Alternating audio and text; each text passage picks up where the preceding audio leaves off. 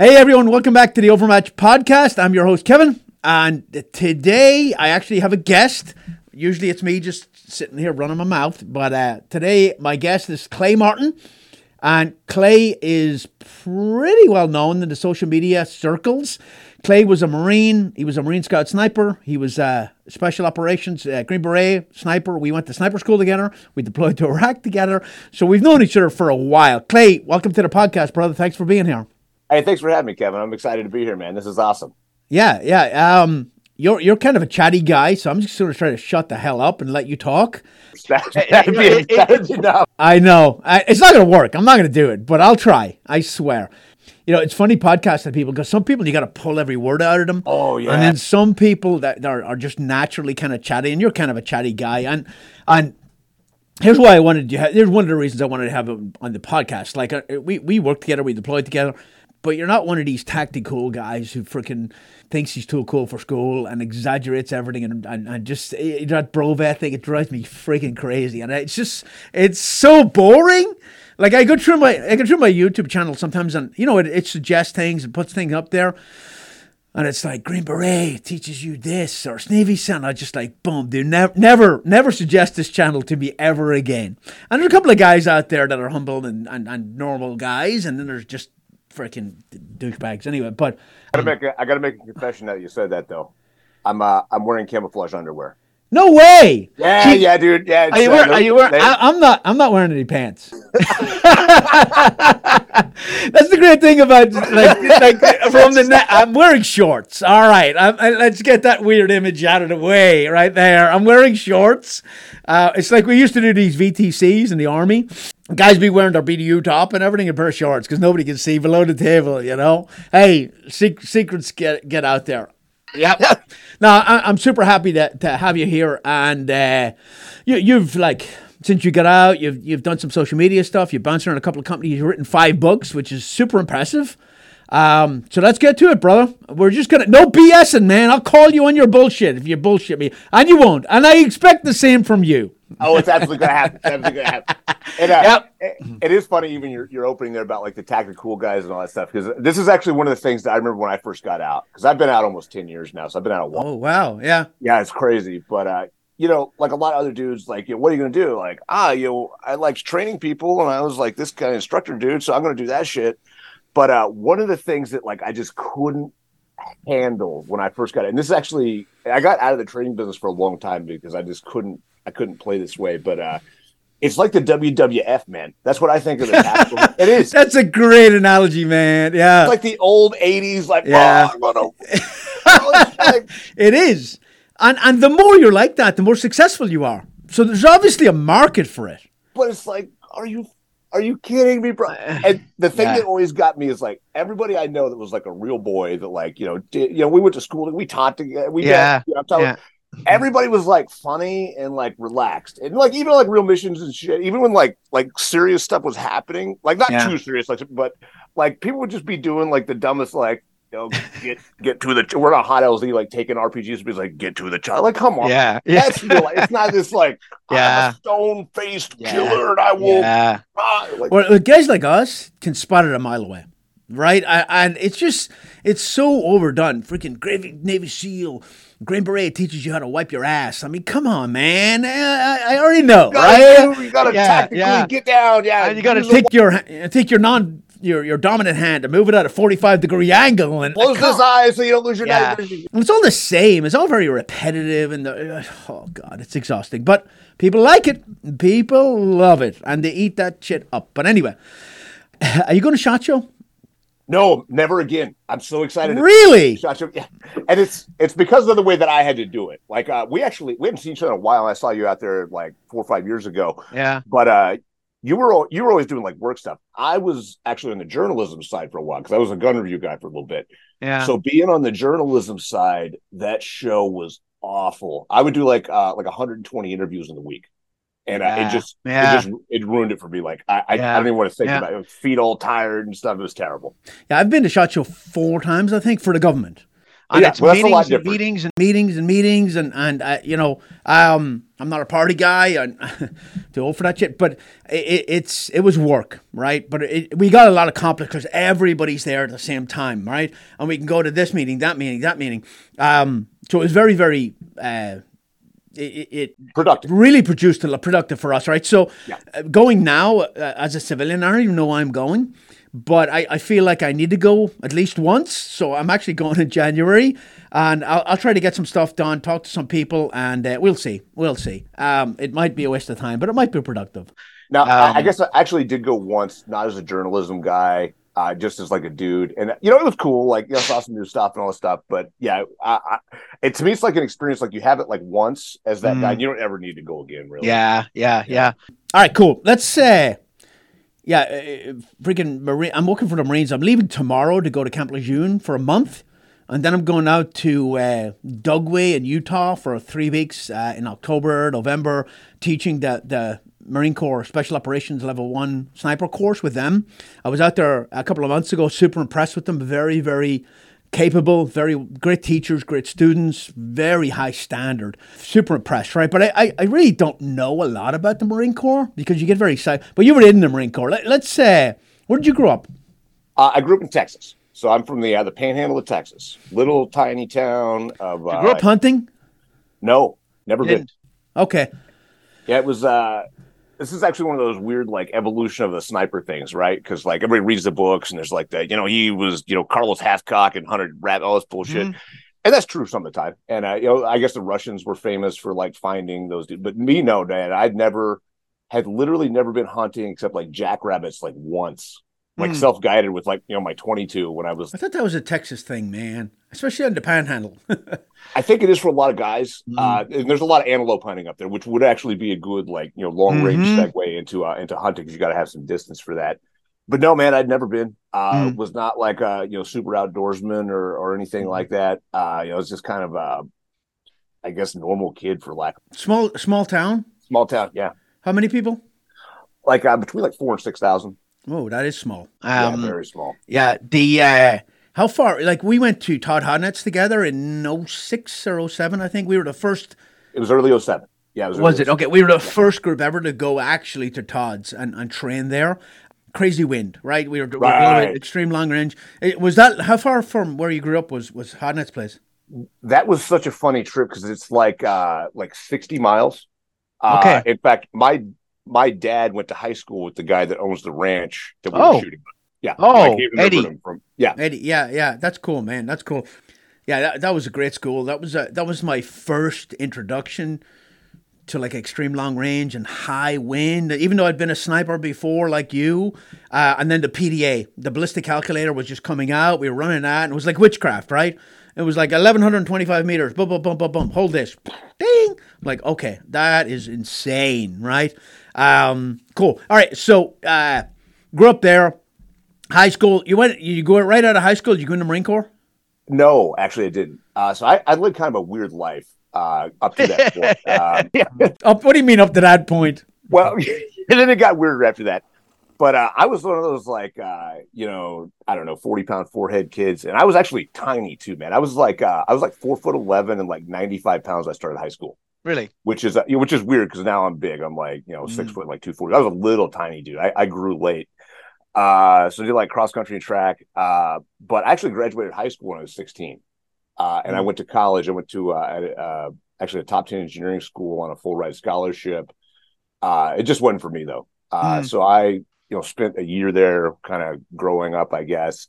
And and then I I went straight to the Marines. Actually, the day I turned eighteen what was the what was the uh, the thing that triggered you to go? Because look, uh, uh, different people take different paths, right? College was not for me, and and but it is for some people, and some people get it very productive. And what was the thing that like triggered you to go? This is not for me because people people have this thing where they feel like they have to follow the path laid out for them. And it's very difficult to make that decision. But once you make it, it's like a huge weight's lifted off your shoulders. Was there a triggering event for you? Yeah, actually, there was. Uh, there was, and like you said, a lot of people end up where we ended up because of uh, different motivations. But there's there, it probably comes down to like five. We actually counted them out. So, uh, so like I said, I was like a small kid, uh, and I, I fought a lot, and uh, that didn't really work out for me because I was a tiny kid. uh, you, it's Hey, it's good training. It's good training. Yeah. I, I yeah. had a very had a very big mouth and uh, not as much fear as I should have.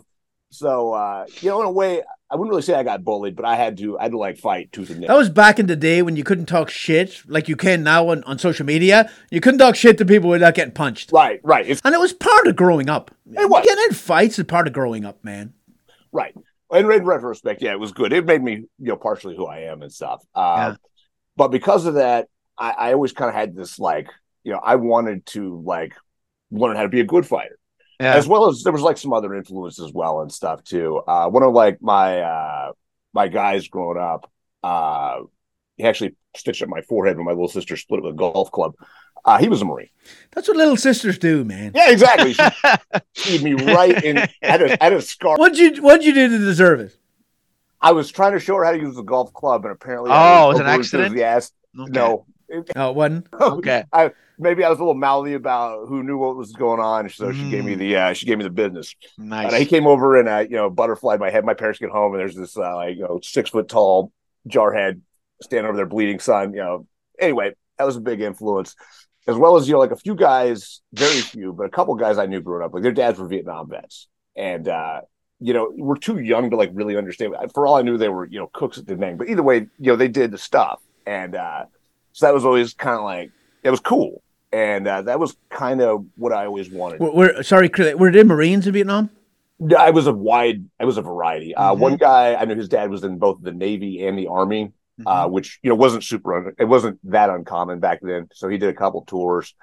Uh, most of the other guys, I, I couldn't even tell you honestly what service they were in. I, I Mhm. just don't remember. Didn't matter when you're that young. No, Like, no, of course not. You're like, ah, Army Marines are awesome, or you know, whatever. So uh, it came time to make a decision, and I'm I'm actually kind of an analytical guy, so I actually went to like all the recruiters, and because Mm. I was trying to find something. It turned out also that I had an uncle that was an uh, Air Force Special Ops guy, but uh, post Vietnam in the uh, late '70s, early '80s, and he'd never like talked about that. He'd only like kind of come out with that like a couple years before that. Like Mhm. family reunion one time, he's like, "Hey, check it out." By the way, you know, Mhm. the following like, what?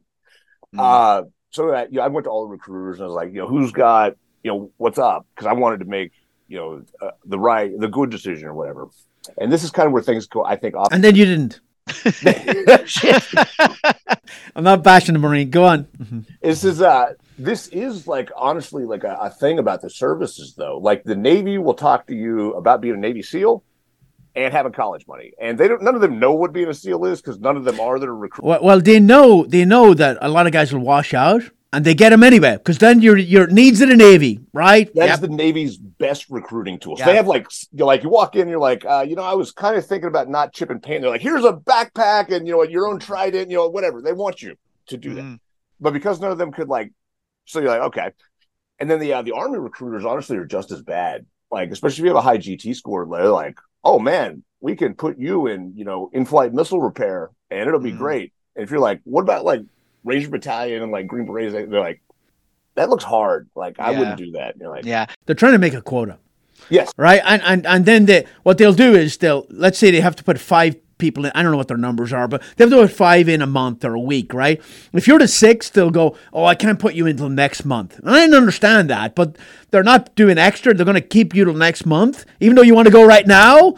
That to make their quota, right? Yeah. Um, the army recruiters for me were I was a recruiter's dream. I just went in and said, "Hey, I want the infantry," and I, I was a citizen. I had a green card. They're like, "No problem. Hey, come on in.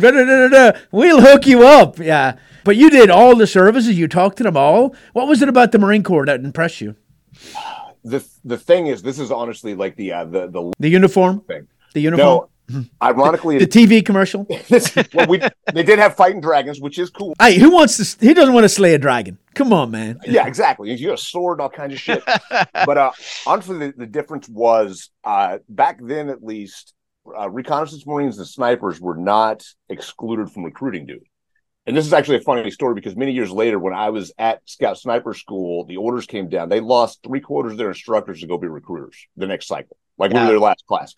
So uh, it just so happened that the dude that I went to see that was the recruiter uh, was like a force recon dude. So he knew Mm. like what was up. And he's like, "Oh yeah, man, obviously you'll pass and you'll be good. And, you know, here's your badge and you know whatever." But he was he knew what the hell he was talking about. And of course, anybody that's in any of the service will be like, of course, we are the awesomest. Mm, If I, if I, our magic sauce is the best guy. mhm. Yeah. And uh, so that was it, man. There I go. Like, okay. Purely look at the draw.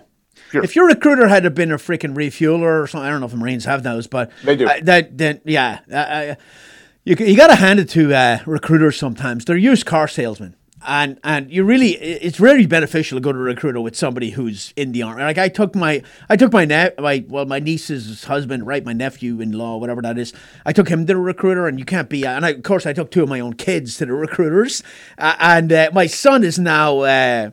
And, and you you know not making a career was their choice. I never pushed him to the military. My son is in Korea right now. He's an intel analyst, um, and he's been in the army like six seven years. Hey Connor, if you're watching, uh, shout out. And then my daughter is in the Middle East. She went in as military police because she wanted to get an MOS where she could go any anywhere, right?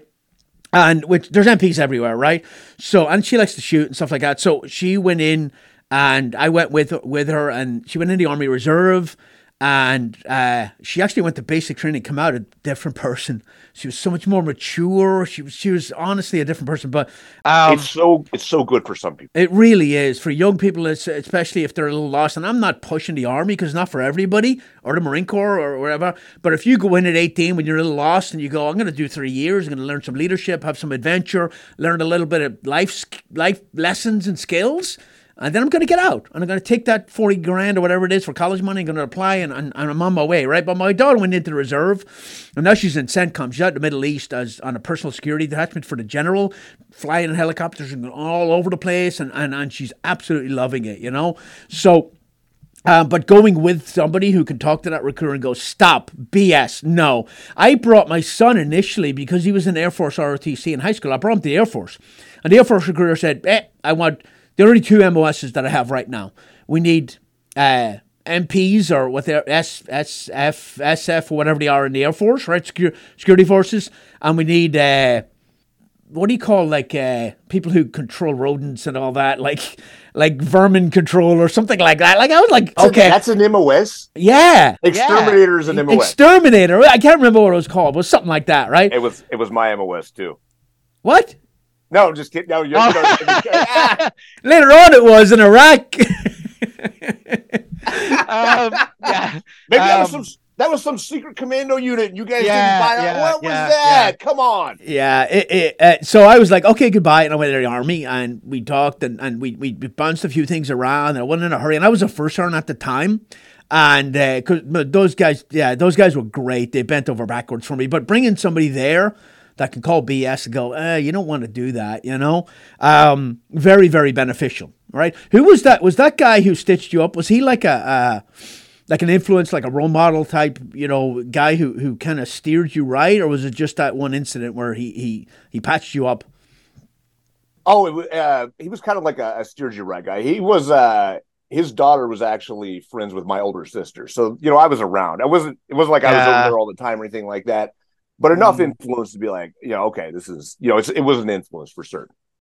It's so important for for young people, male and female, to get that influence early, that positive influence to kind of steer them. It's like a bullet, man. You push it off trajectory early, and it's going way off the target, right? But if you get that influence early and, and kind of give you some tough love and, and some good, solid advice, um, super beneficial, right? It- it- and, and, and there's a little bit of a lack of it in, in this country, um, probably around the world. Um, all right, so you, you go in, you're like, okay, uh, Marine, what MOS did you go in the Marine Corps? Oh, you don't get an MOS in the Marine Corps, do you? You do. You do. Okay. you do. That's a common misconception that everybody goes in and you, you go wherever they put you.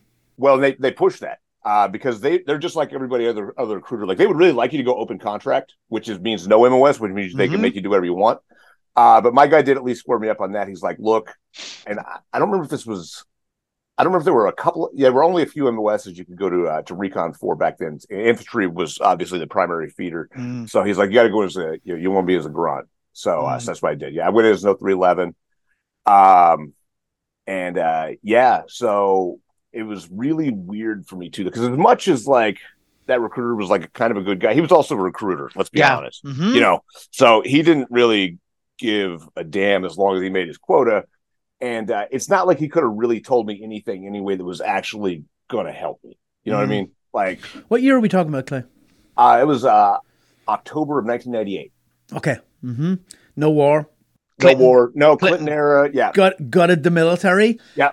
But you still wanted to go in and serve. Which, I still wanted to go in. cool. Yeah, Mhm. and mostly, you know, we hadn't had a real war in this country at that point, like 30 years either. You know, we had like a Desert Storm that was like four days. If, if you looked at it from the outside, It's like 20 minutes long. yeah, yeah, right, right, right. Panama, all those other stuff. yeah, Grenada, you know, yeah. Um, So, so I was kind of looking at like the same thing, like adventure, like you know, if we get to go to Grenada, cool, or you know, whatever. But We Mm. didn't really understand it, and I didn't have any idea what I was doing. Actually, like, uh, I, I seriously didn't know that you got paid to be in the Marines. Like, yeah, Really? I didn't. Yeah, we got like our Mhm. you know private paychecks, and I'm like, we get money, we get all this stuff, and we get like we you feed us, you give us like Mhm. uniforms, and we get money.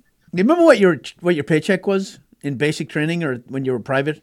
It's like a couple of hundred bucks a month, right? Yeah, it was. I want to say it was like four hundred dollars. It Yeah. was something. I mean, just pathetic. You're like, woo, big money, big money. Yeah.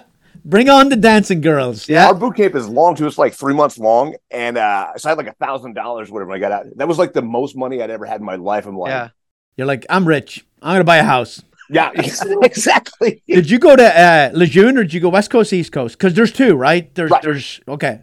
Which one did you go to? As we say, uh, only women train on the island. So that's uh, that's Parris Island, Okay. and it actually is true because uh, there's three men's battalions out there, but that's also the it was formerly the only uh, women's uh, training battalion was, was It- it- it's so I always find it funny that how and it's the same in the army, you know. You go to basic training and there's different platoons. And they all talk shit about each other, right? And the, oh, that's Candyland over there. You get and it's all the same POI, right? But they build this in the military where oh, we're special, we're up here, they're all down here, and it's all BS, right? Because it, it's it, it's the same. I mean, there's minor differences, but it's the same POI, right? for the Marine Corps, like pre-war, that was it forever. Like you were a, you were a Hollywood Marine, West Coast, San Yeah. Diego, or uh, women train on the island, which was Parris Island. So you went to you went to San Diego. I went to San Diego. Yeah, Okay. Yeah. Was there a reason, or it's just because you were closer? it was uh, geographically where I was located. So Mhm. everybody back then, everybody uh, west of the Mississippi River goes to San Diego. Everybody east of the Mississippi goes to Parris Island. Okay, this is good because I'm going to Marine Corps tomorrow, and I need an ed- I need an education on the Marine Corps, right? You'll know the story. You'll know the Yeah. stuff. Yeah. Yeah.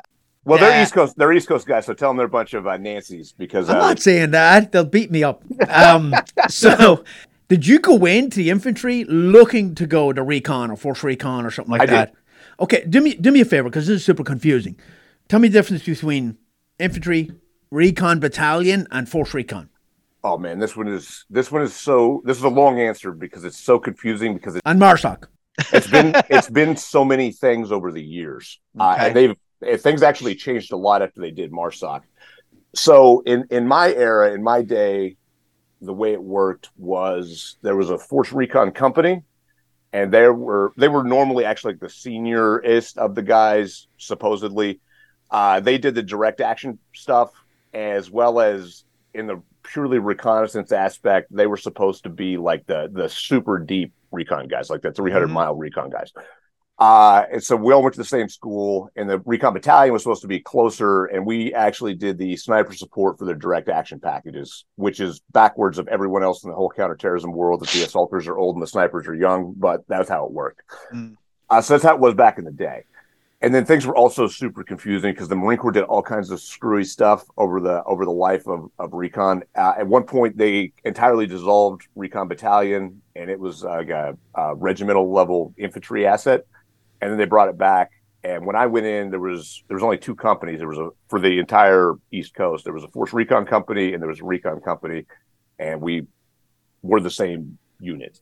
Okay, I'm more confused than I was when you started talking. Oh yeah, dude, it's a mess. It's a, it's a total mess. So, so Gunny Highway was recon battalion, right? Oh my god, that movie Was that anywhere near the truth in the 80s? that movie is so terrible.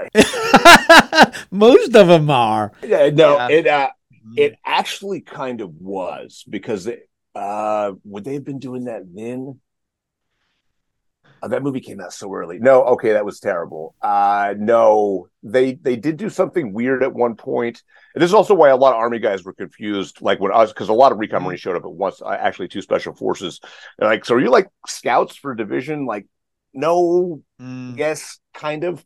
They they expected us to fill both roles. So back in the day, we were both the Marine Corps Special Operations asset as well as uh, did the other like you know support the division stuff.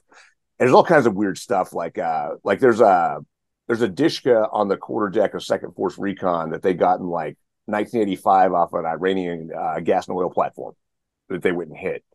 Uh, so there was all this weird stuff going on, and it was kind of up and kind of down as far as like what it actually was. That was the difference back then. What they've done in the intervening years. So if we fast forward a little bit to like the formation of MARSOC. So not a lot of people know this, but uh, MARSOC is Marine Special Operations Command. Just just for people who don't know. Yep. So a lot of people don't know this. We were the Marine Corps was excluded from the uh, Goldwater Nichols Act. So not to confuse everybody with a bunch of nerd stuff, but Goldwater Nichols Act was after the Iranian hostage rescue and all that mess that it was. Uh, these two, I think, I remember they were congressmen or senators or one of each, whatever. They got they pulled like the money and were like, "Listen, Department of Defense, like you will fix this. You will fix this. You will have a SOCOM that's like all the special stuff, and uh, you will be, you know, like organized and not be uh, a mess anymore. Well, the commandant of the Marine Corps stood up, and this is like 1986, I think, and he was like, "Check it out, though. Uh, I already have all those capabilities, and we call it a MUSOC, Special Operations Capable." We have helicopters and boats and little grunt guys and little, you know, hostage rescue nerds, and we have all this stuff. And uh, they were like, "All right." And he was like, "What do you want?" He's like, "I want to be excluded from this formation." And uh, they're like, From so from SOCOM Special Operations Command. Yeah. "Yes, yes." Mhm. So just just just back up a little bit. After Desert One, where helicopter crashed together, it was a it was a it was a shit show, right? Marines flying Navy helicopter. Yeah, it was just bad, right? So they, they said, hey, everybody needs to work together. We need to make a, a, a command of special operations. With It the needs to have Navy and the Air Force. and- yeah. and it has a three star general, and uh, so they, they form SOCOM, right, with a lot of money, uh, a lot of capability, and all the work. And the Marine Corps were like, eh, we're good. Yeah, we're like, no, we don't want to be. Because I, I mean, things were the Wild West before that, actually. Too, you know, like Desert One's the one that's well known, but there was all kinds of stuff going on, like all over the planet, and it was just like, who was there? Uh, You know, Yeah. if there was a Navy guy, trying to be like, give me like a SEAL platoon, I guess, and uh, you know, some other stuff, Yeah. and uh, you know, Green Berets doing all kinds of weird stuff, like Nicaragua and Colombia and all this stuff.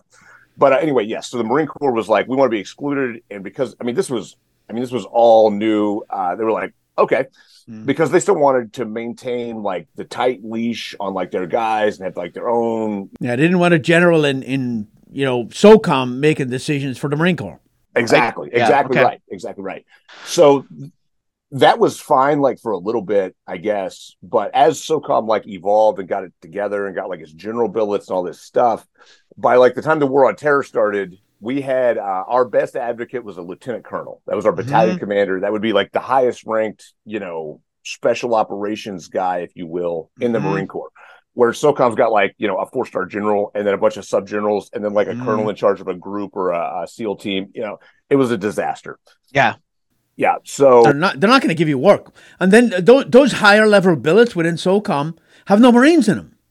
Right. they so so There's not a Navy admiral or a, a Army general going to go. Oh, uh, we have all these assets and the, all these units working together. Let's reach out and grab Force Recon. Right? Yeah. right. Mhm. Yeah. So that was uh that was painfully true. So really, when the war on terror started, that was like getting the rug pulled because before that, you could have like reasonably not known. Like if you were in Ranger Battalion, like you knew a couple things. You know, like if you were private, I'm talking like you're a young guy, but you probably didn't like fully understand how like SOCOM worked. mhm. Uh, like if you were like a you know like a senior seven in Green Berets, you, you did, but like Mhm. younger guys anywhere c- reasonably could kind of not understand how that worked. But for us over there, like thinking that we were playing on an equal playing field, man, it was like getting the rug jerked, like whoop, Yeah. uh, and we're like, oh my god, Mm. and uh, the Marine Corps still didn't want to play. Hmm. They really didn't. Uh, they were like, you know, we can do our, we'll just, you know, do stuff the way we've always done. We'll, we'll Marine through this. Uh, but it took, man, between the years like 2001 and 2003, yeah, the recon force recon communities got absolutely decimated. Something like seventy percent of the guys left, which you know that was still like a kind of like a lifer billet. You know, the same way that like special forces guys are like in for a career. Did they go? Did they leave and go in the army or the navy or something like that, or did you just get out? I went to I went to special forces selection with like seven other recon marines that I hadn't seen in years. Mm. you know, Yeah. and and out of a, out of what was already a small community, like you know, like three or four hundred dudes, that was a lot.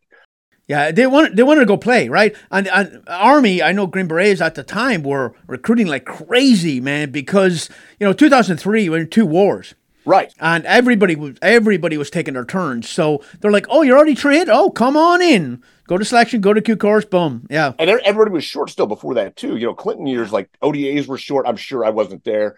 I mean, Yeah. everybody was short dudes. So like, yeah, there was this mad scramble for talent.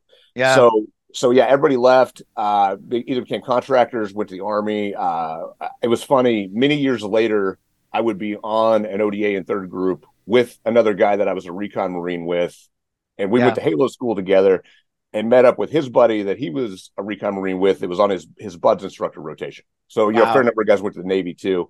Mm. But uh, yeah, it absolutely it decimated him.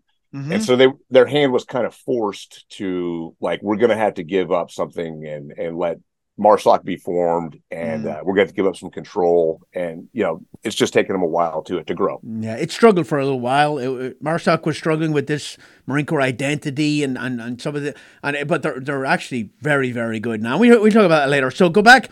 So in on 9-11, you were uh, talk about going to uh, recon after after boot camp. I almost said basic. Then going to infantry school, and then going to. Uh, did you have to go to selection for for recon battalion? Yes, so so here's how it went back in the day. Right after basic boot camp, I, I did it too. You you cursed me, you Mhm. jinxed me. All the Marines out there, like, You're an army guy now, man. that guy's full of shit.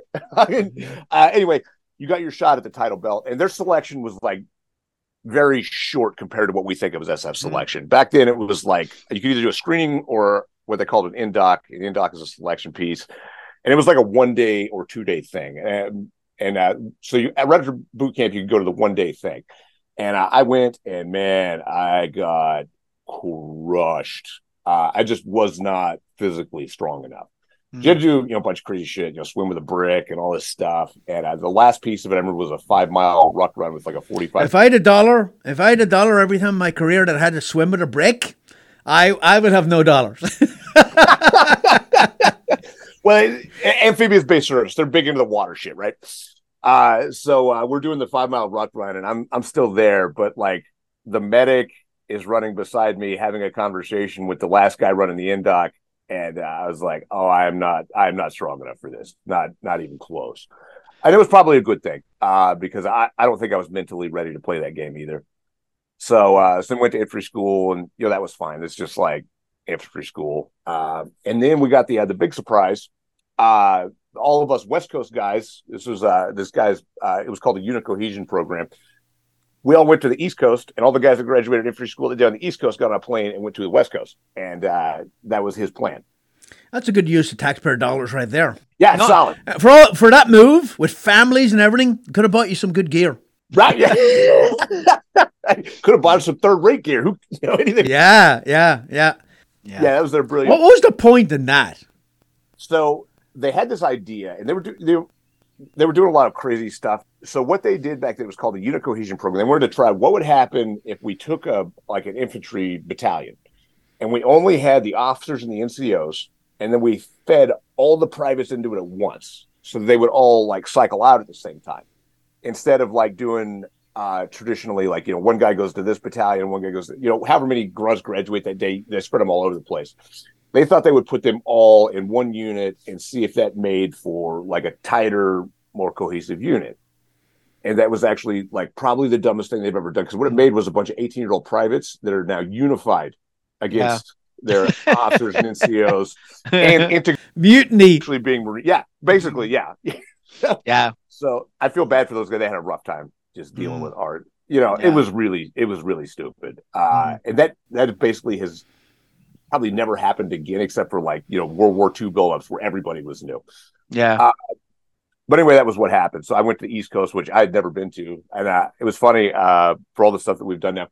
I had never been in like a forest, so dude, I was claustrophobic.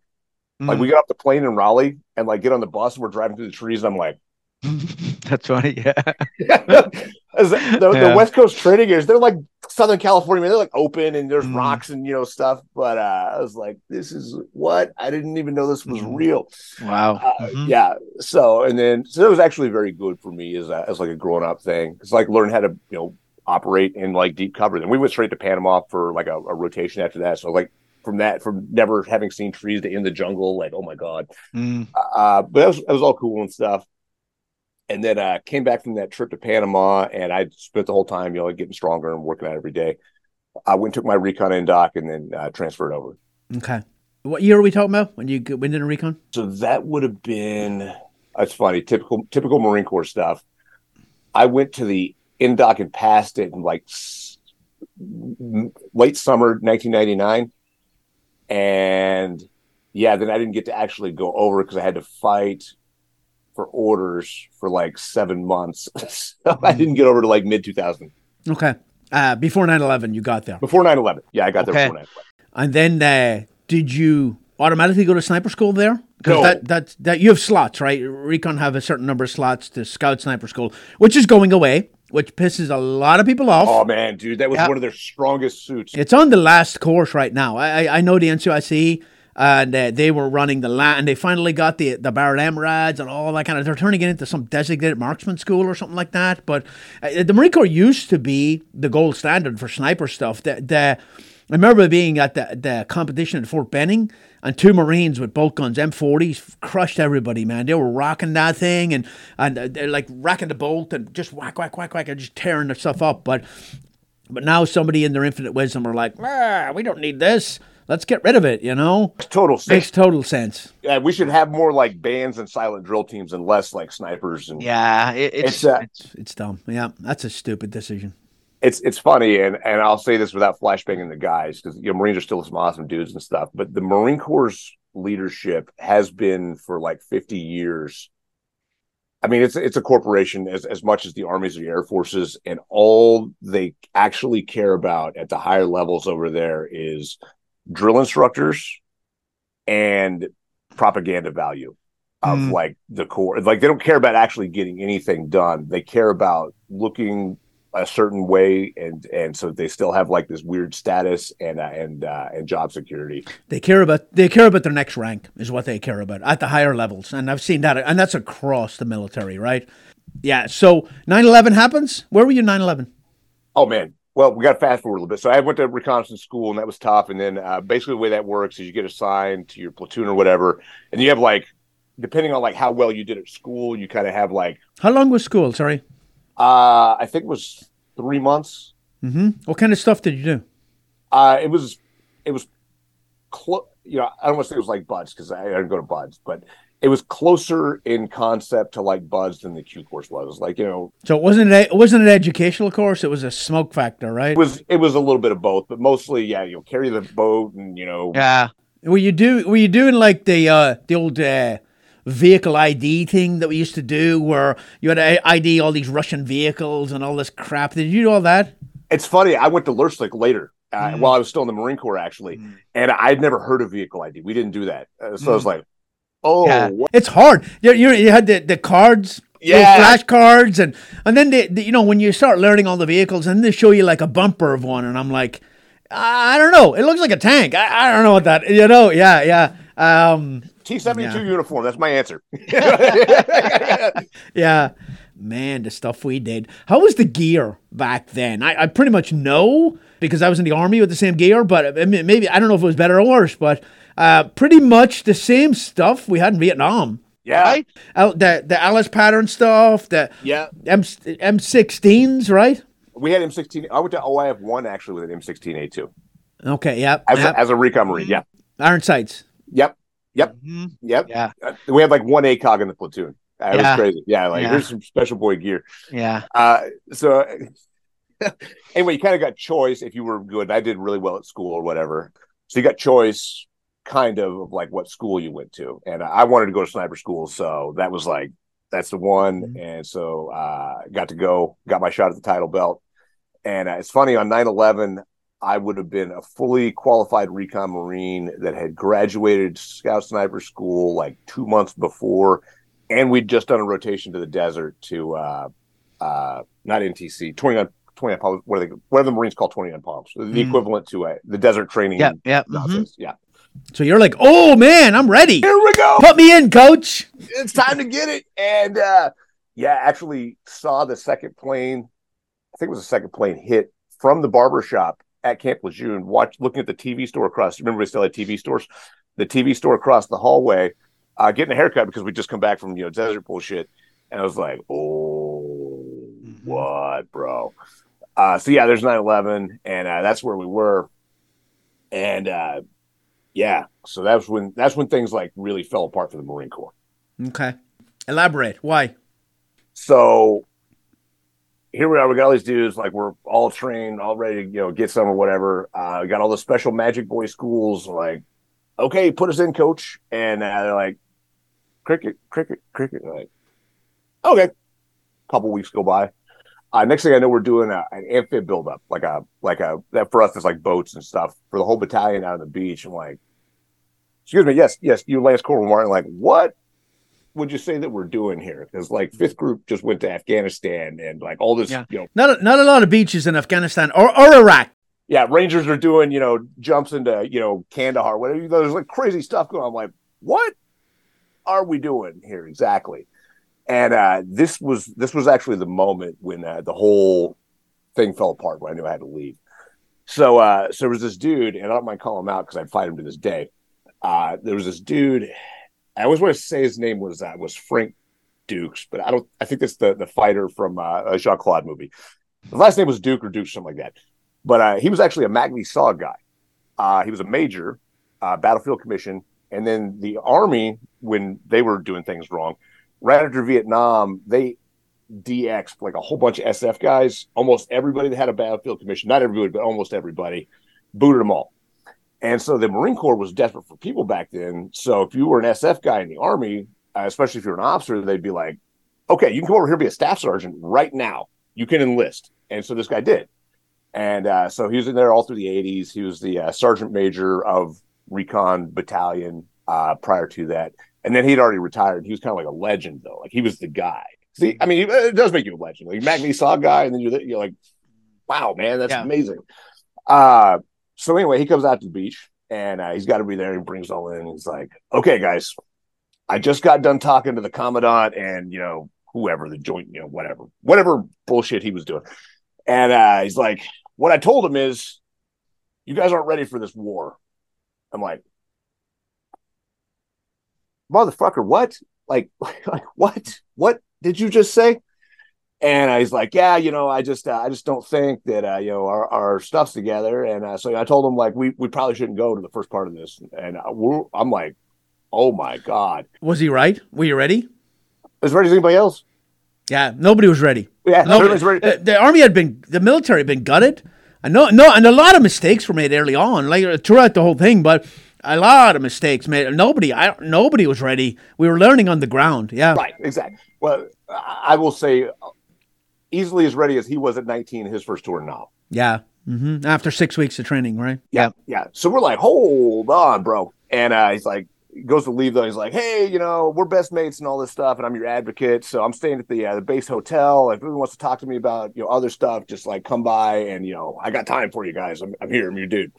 So uh, we finish up training at like midnight or something. Me and my platoon. There's a couple guys that are like of my mindset. I'm like, get in the truck. We're going to buy PX, get a case of beer, go over, bang on fucking Sergeant Major Dukes' door. He answers the door in his tidy whities. We're like, case of beer, like, okay, man, we're going to talk about stuff because I cannot believe you said that. And uh, this is the most Marine Corps thing that's ever happened to me.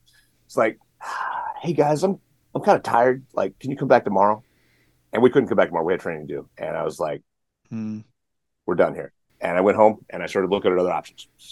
He floated the the floated the invite, but actually never thought somebody to take him up on it. Exactly. yeah. 100%. Okay. What what other options were you looking at? Well, at that point, uh, we get out the book and like, okay, uh, who else is in the war? Uh, what's what's a SOCOM? Like, oh, oh man, they got this. They got all this stuff. Okay, and then basically kind of spectating like, okay, this is what it takes to be a SEAL. This is what they're doing right now. This is Green Berets. This is what they're doing right now. Actually, I, I drove up to Fort Bragg, went to Sevens Group's. I don't know how this shit works. Went to Sevens Group's headquarters, and I just had me some dude walking out. and like, hey man, you got a funny hat and a weird patch on. Uh, hey bro, talk to me about. Uh, I'm I'm Sergeant Martin, by the way, from the Marines. Uh, talk to me about being a Green Beret, man. Like, what what's up? And this guy was like, uh, all right, man. Uh, you know, so we, we talked for, you know, five or 10 minutes, but that was, that was it, man. It was like, after that, I was like, make a decision, like, I'm done here. Mm-hmm. And uh, that was a very unpopular sentiment amongst Marines. And I, I, I kind of get where they're at because as you know, the months go by and we're still doing not, we're getting ready for a MEU or some bullshit. You know, there are guys that are like, okay, we have to like internally, we have to fix this so that we can go like as a brotherhood and uh, you know we can get our piece of the war and uh you know there was some little tiny stuff going on like one of the MEUs actually did go to uh, afghanistan they didn't they did some nonsense like you know took over an airfield that had already been taken over and like you know ate MREs for a week or something mm-hmm. but uh you know one of our debts was on that so they came back and uh basically the consensus was like either we have to fix this we have to fix where we're standing and and get in this or there was my consensus which is uh, fuck these guys, I'm leaving. Mm. Uh, and it turned out that was that was kind of what forced them to to fix themselves and make a. It, it probably sounds weird to civilians listening to this to go, why would these guys be so enthusiastic to go to war? Right? I, I, I, but but it, it's what you train for. It's, it's yeah, man. It's what we do. It's what we do, man. And we were all like that. We're like, I want to go. I want to go. And then when we went, we wanted to go back, and we wanted to go back, and we wanted to go back. And and it, it's a weird thing, and it's very, very difficult to explain to people who've never been in that world. Uh, and it's not a macho thing, and it's not about it's not about freaking. Oh, I want to go get. Okay, it's not that. It's just it, it, it's like uh, it's like you trained football your whole life and you never played a game, right? Right, that, right, right, right. Yeah. Um, did you have to get out of the Marine Corps and then join the Army, or could you jump across? No, uh, uh, actually, I ended up. We we went to Iraq and stuff, and we came back. Actually, got all the way out and went to the National Guard. What year did you go to Iraq? Sorry. Uh, for the invasion. We have. Oh, you were on the invasion. Yeah. Cool. We on we on one of those weird looking vehicles that are. No, no, no. Yeah. Uh, we didn't show up until like the third day. Uh, mm-hmm. We didn't. Oh man, this was this was. so this almost got worse. So we're out on a we're out on a float on a MEU, and uh, we're floating around and we're you know doing stuff in Africa, and uh, we're cutting gator squares in the Persian Gulf. And uh, what the hell is a gator square? Okay, gator square is where they like the ships just basically drive around in a big square. And it's how they kill time. Like they need to like loiter somewhere. Yeah, they, they drive around in like you know a hundred mile square. Like uh, mowing like mowing the lawn. Like exactly, and it's, it's just because they can't like sit still. They don't like yeah. drop anchor, but they just mm. so. uh so we're doing our Gator Squares, and uh, like I watched the first day of OIF on television on a boat, like a hundred miles away, mm. and uh, like okay, and uh, that day, the next day, like okay, we're going home. We're like, oh, what? We man, it was so crazy. This sounds nuts, but uh, like my team, we actually thought about stealing a Zodiac off the boat so that we could go to the war. That would have that would have changed your career. Oh yeah, yeah. I don't think they would have been happy about it. it would have been. Happy. I, you know, yeah. Old Marine Corps legend is actually full of. uh There were guys that like stowed away on airplanes to go to Korea and stuff. Mm. But in those days, like way after the fact, that was looked at as like a gung ho thing. At the time, I'm sure they got you know a, a yeah. dealing with. Yeah. And uh, if you broke out of the hospital now after you wounded to go back to your unit, you'd get an Article 15. No. I, I am absolutely positive we'd stolen the Zodiac and gone. Oh yeah. Unless, unless, they needed a good news story that day, we would have been screwed. Oh, you would have been. Yeah, you would have been charged. Yeah. Yeah, but uh, what happened was like that that night, or maybe the day after that, was when the uh, they hit Fallujah or not Fallujah, uh, Nasiriyah, and uh, took a bunch of casualties and everything got bogged down, and uh, they were like. We still have something in the area, so like they picked us. They uh, immediately like turn around! Oh my god! And uh, we got on helicopters and flew to Nasiriyah. Mm, okay. But uh, so we were there uh, probably like the shortest time of anyone in OIF because we'd already been out at sea for nine months. So we were there for like six or eight weeks or something, and we were all stop loss too. Uh, so I was like four and a half years or something. So came back to the states and they booted us all out. Like, get out of here. And uh, yeah, so that was me. I immediately. Uh, it's funny.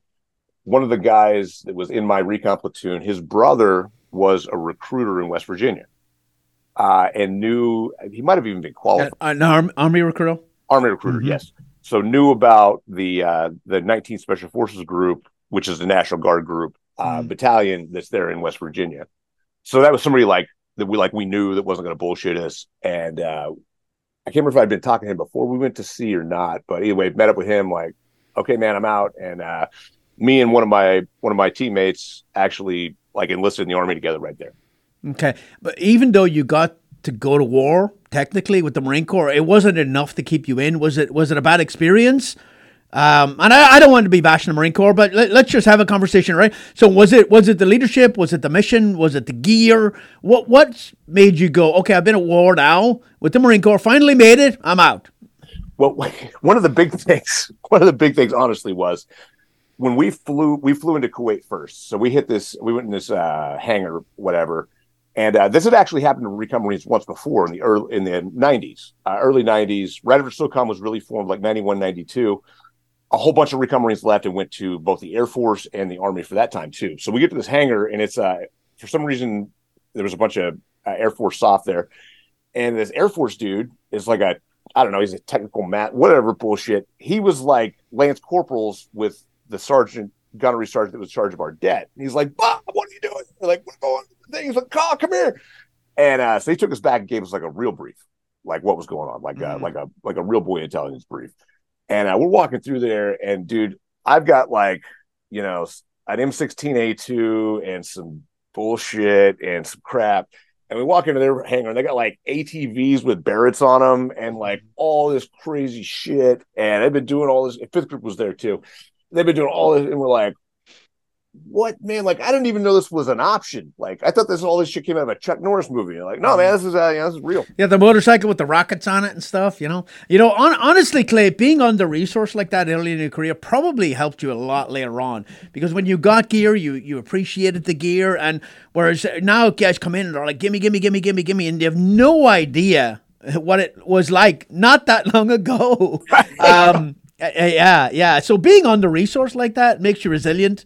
The most the most innovative people I've ever seen in uh, in my life are poor people That's like true. like, That's like people in Afghanistan who drive along the road and they got a car with a motorcycle in, in the front part, the motorcycle in the back of the car. You ever see the the, the photograph where the guy's jump starting a vehicle with an AK forty seven? But Yeah, never I thought of mean, that. They're- crazy. They're like Super innovative, you know. I think I think we do get a little spoiled. Not not being said, we all like gear, we all like good gear, but uh, yeah, having an M sixteen with iron sights yeah. and everybody else got optics and stuff. Yeah, yeah. So I, at least you made the invasion, right? I, I didn't make the invasion. I was on the freaking Q course, but yeah. So uh, did you you finished your? They they lifted the stop loss, right? So they allowed you to get out, and then you you basically said, okay, I'm completely out. I'm going to the recruiter, and I'm going to join the 18 X-ray program. Is that is that kind of what it was? Uh, it- it's weird for National Guard. It was weird back then. You had the option of going 18 X-ray, or you had the option of uh, just enlisting. So they made me an 11 Bravo, and there there were support billets at uh, a group for 11 Bravos for some reason. I don't know. National Guard type is weird. They can do all kinds of. Mm. weird like. They they're, they're state element, right? So they're kind of they're a lot more flexibility. Whereas reserve is federal, right? So yeah. So uh, so I enlisted just as an 11 Bravo, two 19 Special Forces group. And, uh, and showed up and was like, okay, man, uh, you know, here's my stuff and uh, win selection. They're like, you want to go to selection? You didn't have to go to basic again. No, that was a very fortunate thing about being a Marine. Uh, there's all kinds of like weird standards for, but I guess because the Marine Corps' basic training is the longest, it it counts for all the other services. Mm. And again, in typical Marine fashion, they won't take it the other way. Like if you, you know, that yeah, Yeah. like, oh no, you're not special enough. You, I know, right? Yeah, yeah, yeah. Uh, so fortunately, though, the other services do count it. So I didn't have to go to basic or AIT. AIT. No, uh, Mhm. being That's cool. Being, being an 0311, That probably made the decision a whole lot easier. it did. yeah, yeah, yeah. yeah. Oh, yeah, yeah, yeah, for sure. Although actually, it could have gone to the Navy as well without having to go to basic training Hmm. again. Uh, so yeah, it's it's a weird, weird thing. But uh, yeah, walk in like, okay, man, when selection. They're like, do you want to you want to go to selection? Like, yeah, because a lot of guys, this is a weird National Guard thing. A lot of dudes want to like touch the magic just enough. They they want to be in the group, and that Mm. means have the little arrowhead patch and be in the group, but not have to do anything. Yeah, be a support Uh, guy. Mhm. Yeah, yeah. Or being just like a, a they call it a training platoon. You can be in the training platoon for like five years, nobody gives a shit. Mm. Uh, but you're you're you're cool enough, but you don't have to go do anything hard. Mm. So uh yeah, it's like I want to go selection. They're like, okay, sweet man. Oh shit, we got one next week. Go. Uh so went and you know a very a very odd thing. Special forces selection is a weird, unique animal. Uh it's it's cool in its own right and it's awesome, but it was it was very fortunate to have a background of doing a bunch of like hard stuff. So that Mm. made it you know, that made it a, a lot more. It, it made my decision to immediately go to selection like a pretty easy one. Like, yeah, yeah, Yeah. Well, well, well, it's and it's a mental thing, right? Even without the physical, you you you can understand the game. You've played the game. You, you kind of understand. I, I just I don't know if it's going to post before this one. Probably not. But I interviewed uh, CSM Strong, who you know. I, I Oh, yeah. believe. yeah, yeah. love So him. he- yeah, we're boys, the- man. Oh, great guy, man. Um, he's the the command sergeant major of SWCS, the Special Warfare Training Center, right?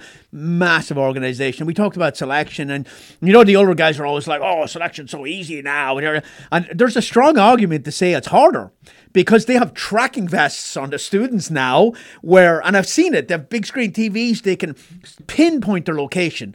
They can tell if they're walking the road, they can tell if they're running, tell if they're walking, tell if they're sleeping. You can't get away with anything. Whereas like this guy was kind of short on time, jumped on the road, hauled ass one night, assumed risk, right? So there's an argument to say it's harder now.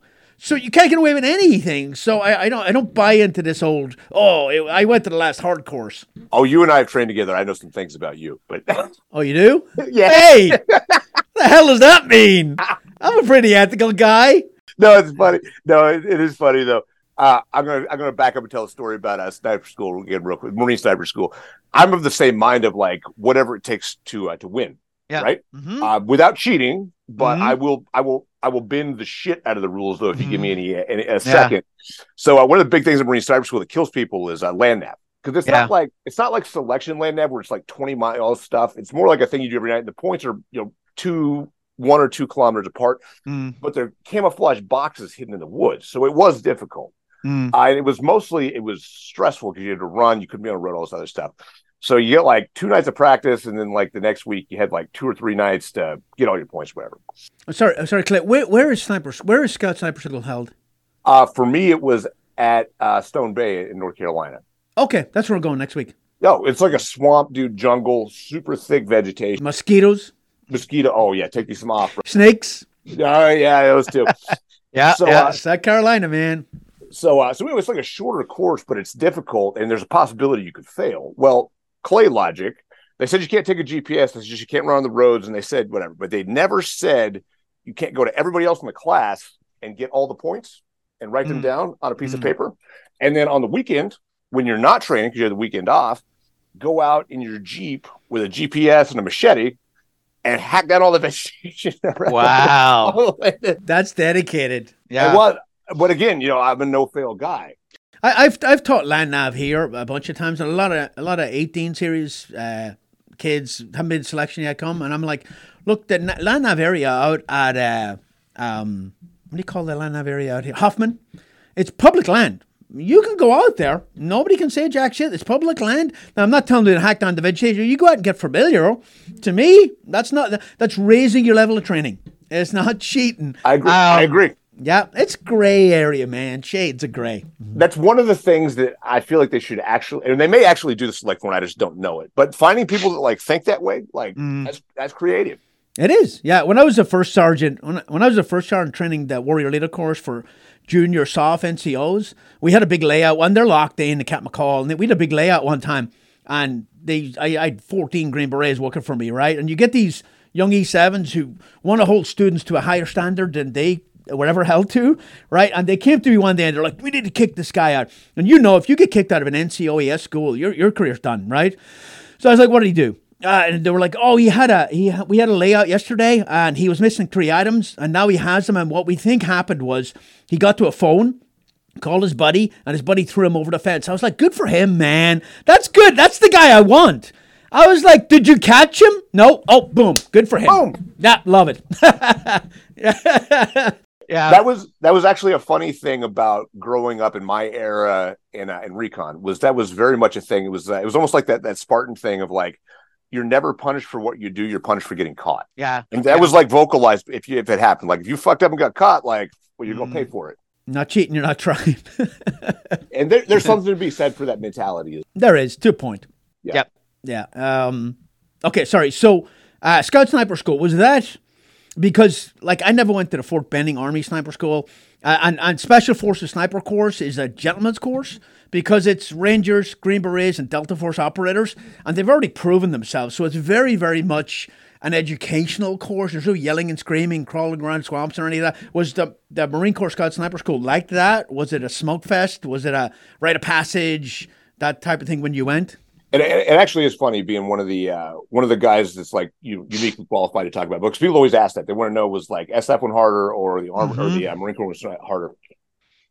And they, they are right, exactly right. They are two completely different animals. Uh, especially in my era, like pre-war, like the uh, the the Marine Corps Scout Sniper School was. I mean, it was like a selection process mixed with some other. It was harsh. Like you were not a human yet. Like you know, you're getting you know smoked and and messed with all the time.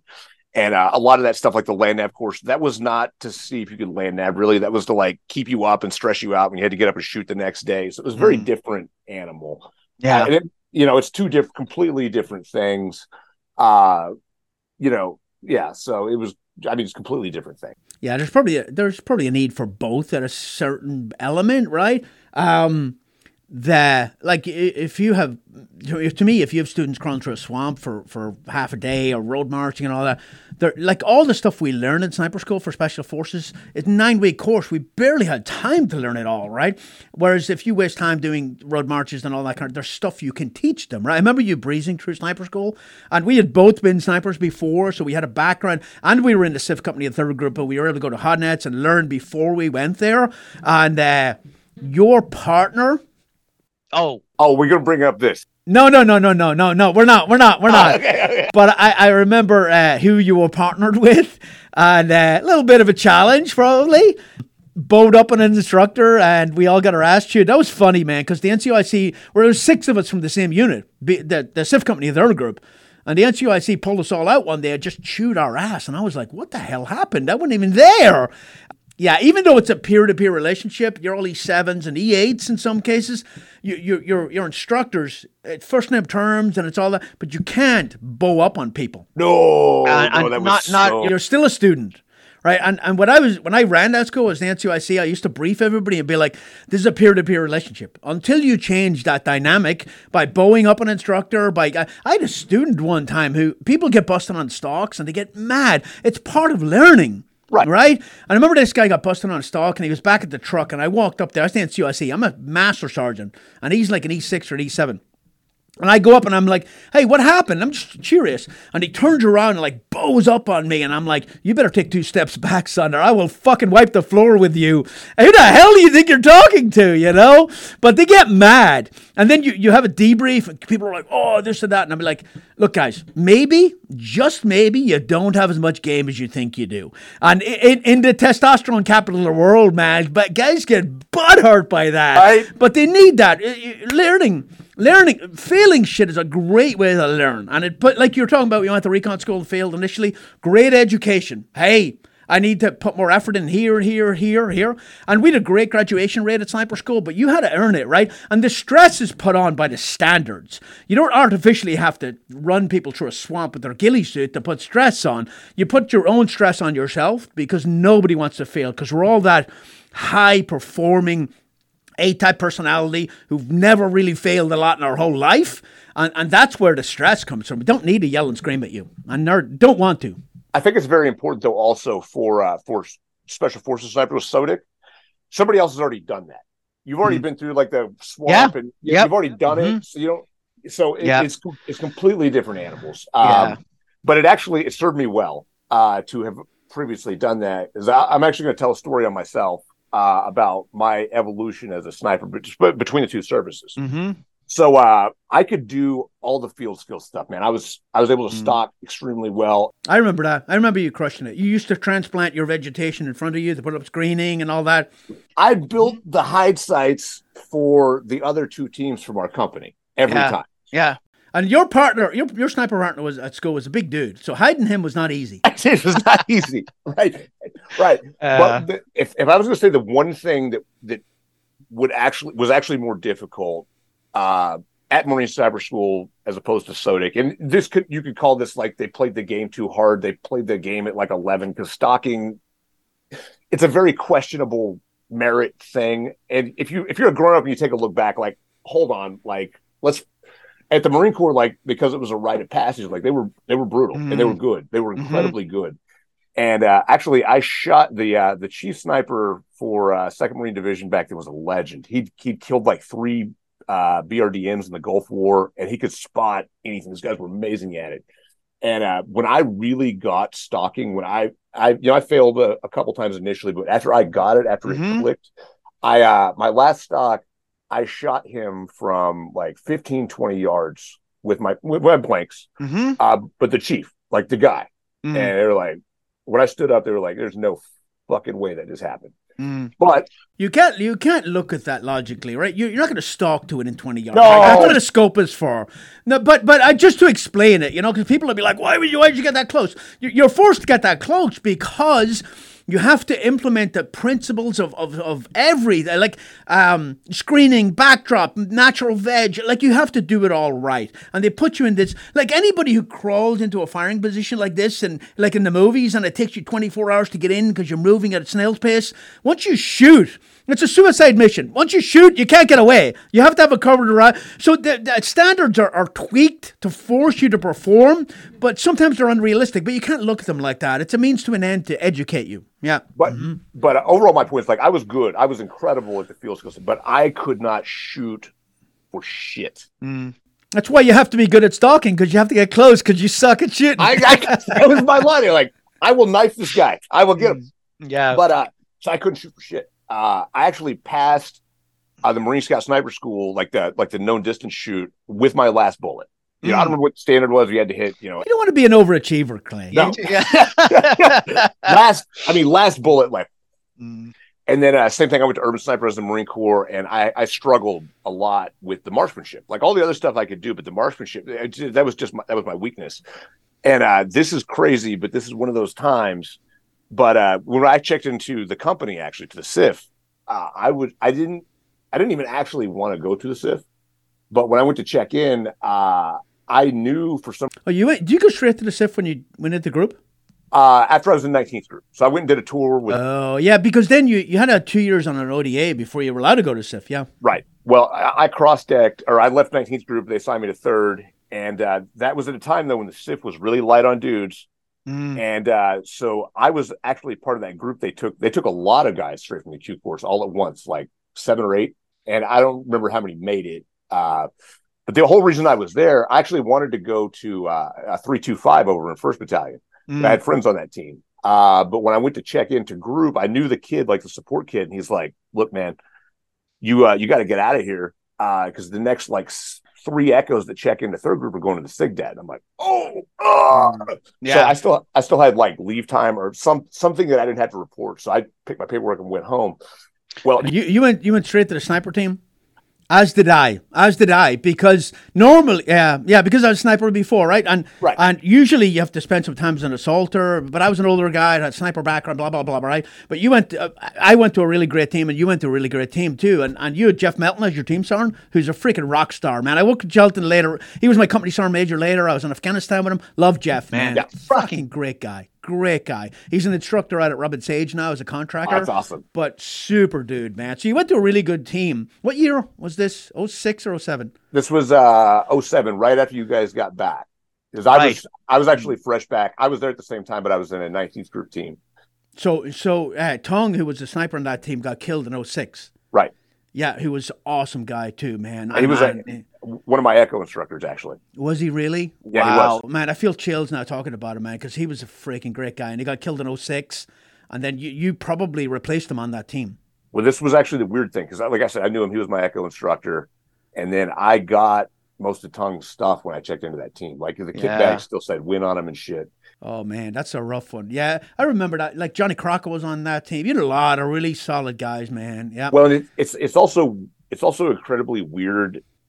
You know, we say replacing, but let's say taking the the, the spot of a dead man, because also it, it's it's unfair. But everybody also kind of compares you to what was in that hole before. Yeah, yeah. You know, and, It's and, and yeah, in a way, kind of they don't even do if somebody just moves on or gets promoted out. yeah, Uh, there's like a residual kind of in uh, so that and he was loved. He was loved. he Yeah. was. And hmm from what everybody says, you know, us arguably like the best all around dude that Yeah. like, has ever been there, and you know, and won the JSOC Small Arms Championship, and was a great long gun. You know, Yeah, he yeah he was yeah he was. Um, also took the long way around from com- for combat. Uh, you know, so dedicated. He was a first group guy, so dedicated that he went and took a SWCS tour because first group wasn't really in the war much back then.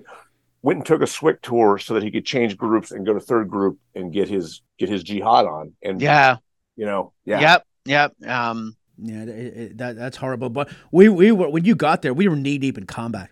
Oh, Like, yeah. we really were. I was on my third trip to Iraq, and and we were knee deep in combat. So you hit it at a really really advantageous time, which sounds weird, but but we we and and more. And the reason I wanted to go there is because I knew that that unit were Oh man, they were killing. Bringing they it. Were fucking yeah yeah, and and we did lose some guys, but we paid back with interest tenfold. it's a it's a it's a funny thing. And uh you know like i i, I was on my third tour of, of various tours by the time i got to the, the civ.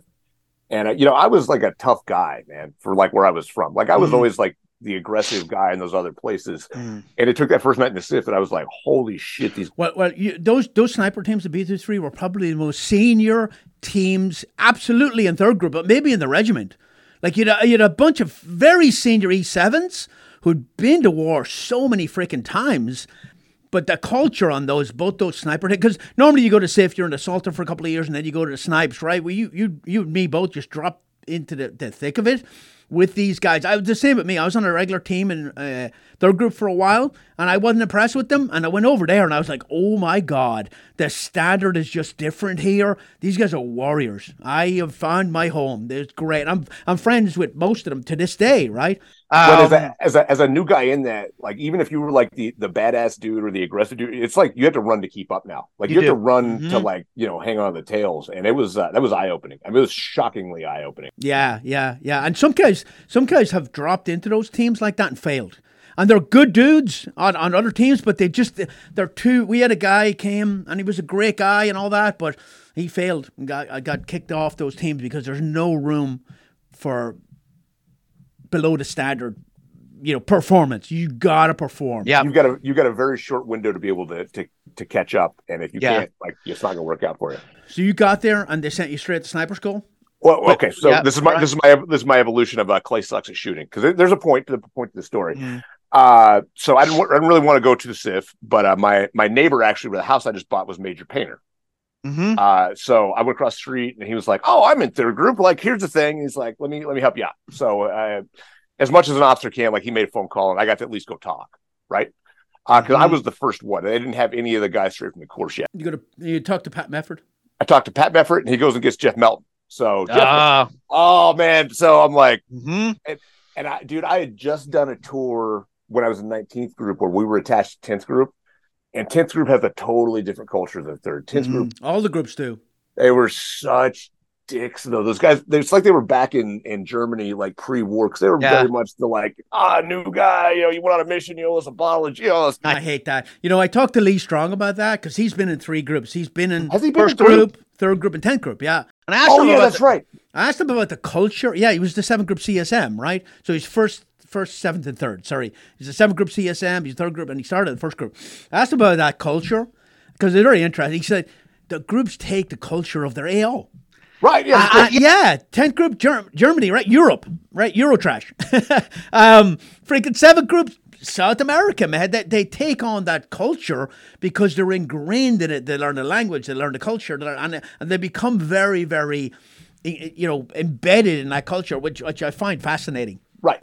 Well, so I didn't know third group's culture yet, obviously. Mhm. So I'm like, I'm, I'm expecting to have to deal with like a, a sergeant major and a, and a team sergeant from 10th group who w- it would it would have been fine, but it would have been different. Like, uh, so I'm like, yeah, fuck, here we go. So he goes and gets Jeff. Jeff's like, uh, yeah, okay. Uh, so here's the deal. Like, do you know what SIF is? I'm like, no. Mhm. the only thing I knew about it was like some of the Force Recon dudes I knew on my dead had like done something with C110 one time, like a training thing, you know, like Mhm. training shit.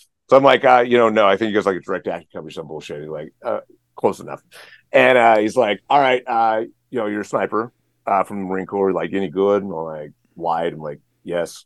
Knowing that I can't shoot shit. Yeah, I'm like, if you want a picture taken from 15 meters away, like I got you Mhm. done. Just you know, like Mm. but I don't want to tell them I suck at the, I don't want to tell them I suck at shooting, and I don't know what the hell they do. Uh, I don't. I'm not going to tell them I suck at shooting, but I don't want to go to sig dead either. So I'm like, yeah, I'm I'm great at it, fantastic. Uh, so we we go through whatever, and he's like, okay, you know, we'll try it out. But here's the deal: like, you got to pass.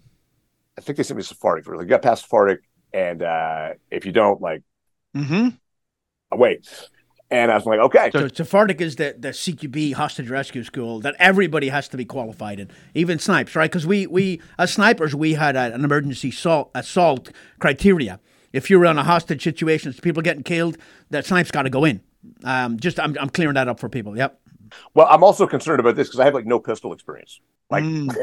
you know what I mean? Like, I'm like, fuck, you know, like I have a pistol, but you know, Yeah. like I think you hold Mhm. it this way, you know, the bullets go out. Do you remember? Do you remember you had to shoot into SOTIC at that time? You remember going out to Jeff's uh, land? Yeah. And putting up targets and practicing. We were the first class to ever have to shoot in. Really? Yeah, Oh wow. Yeah. Yeah. I actually sh- I shot into Sephardic too. we did too.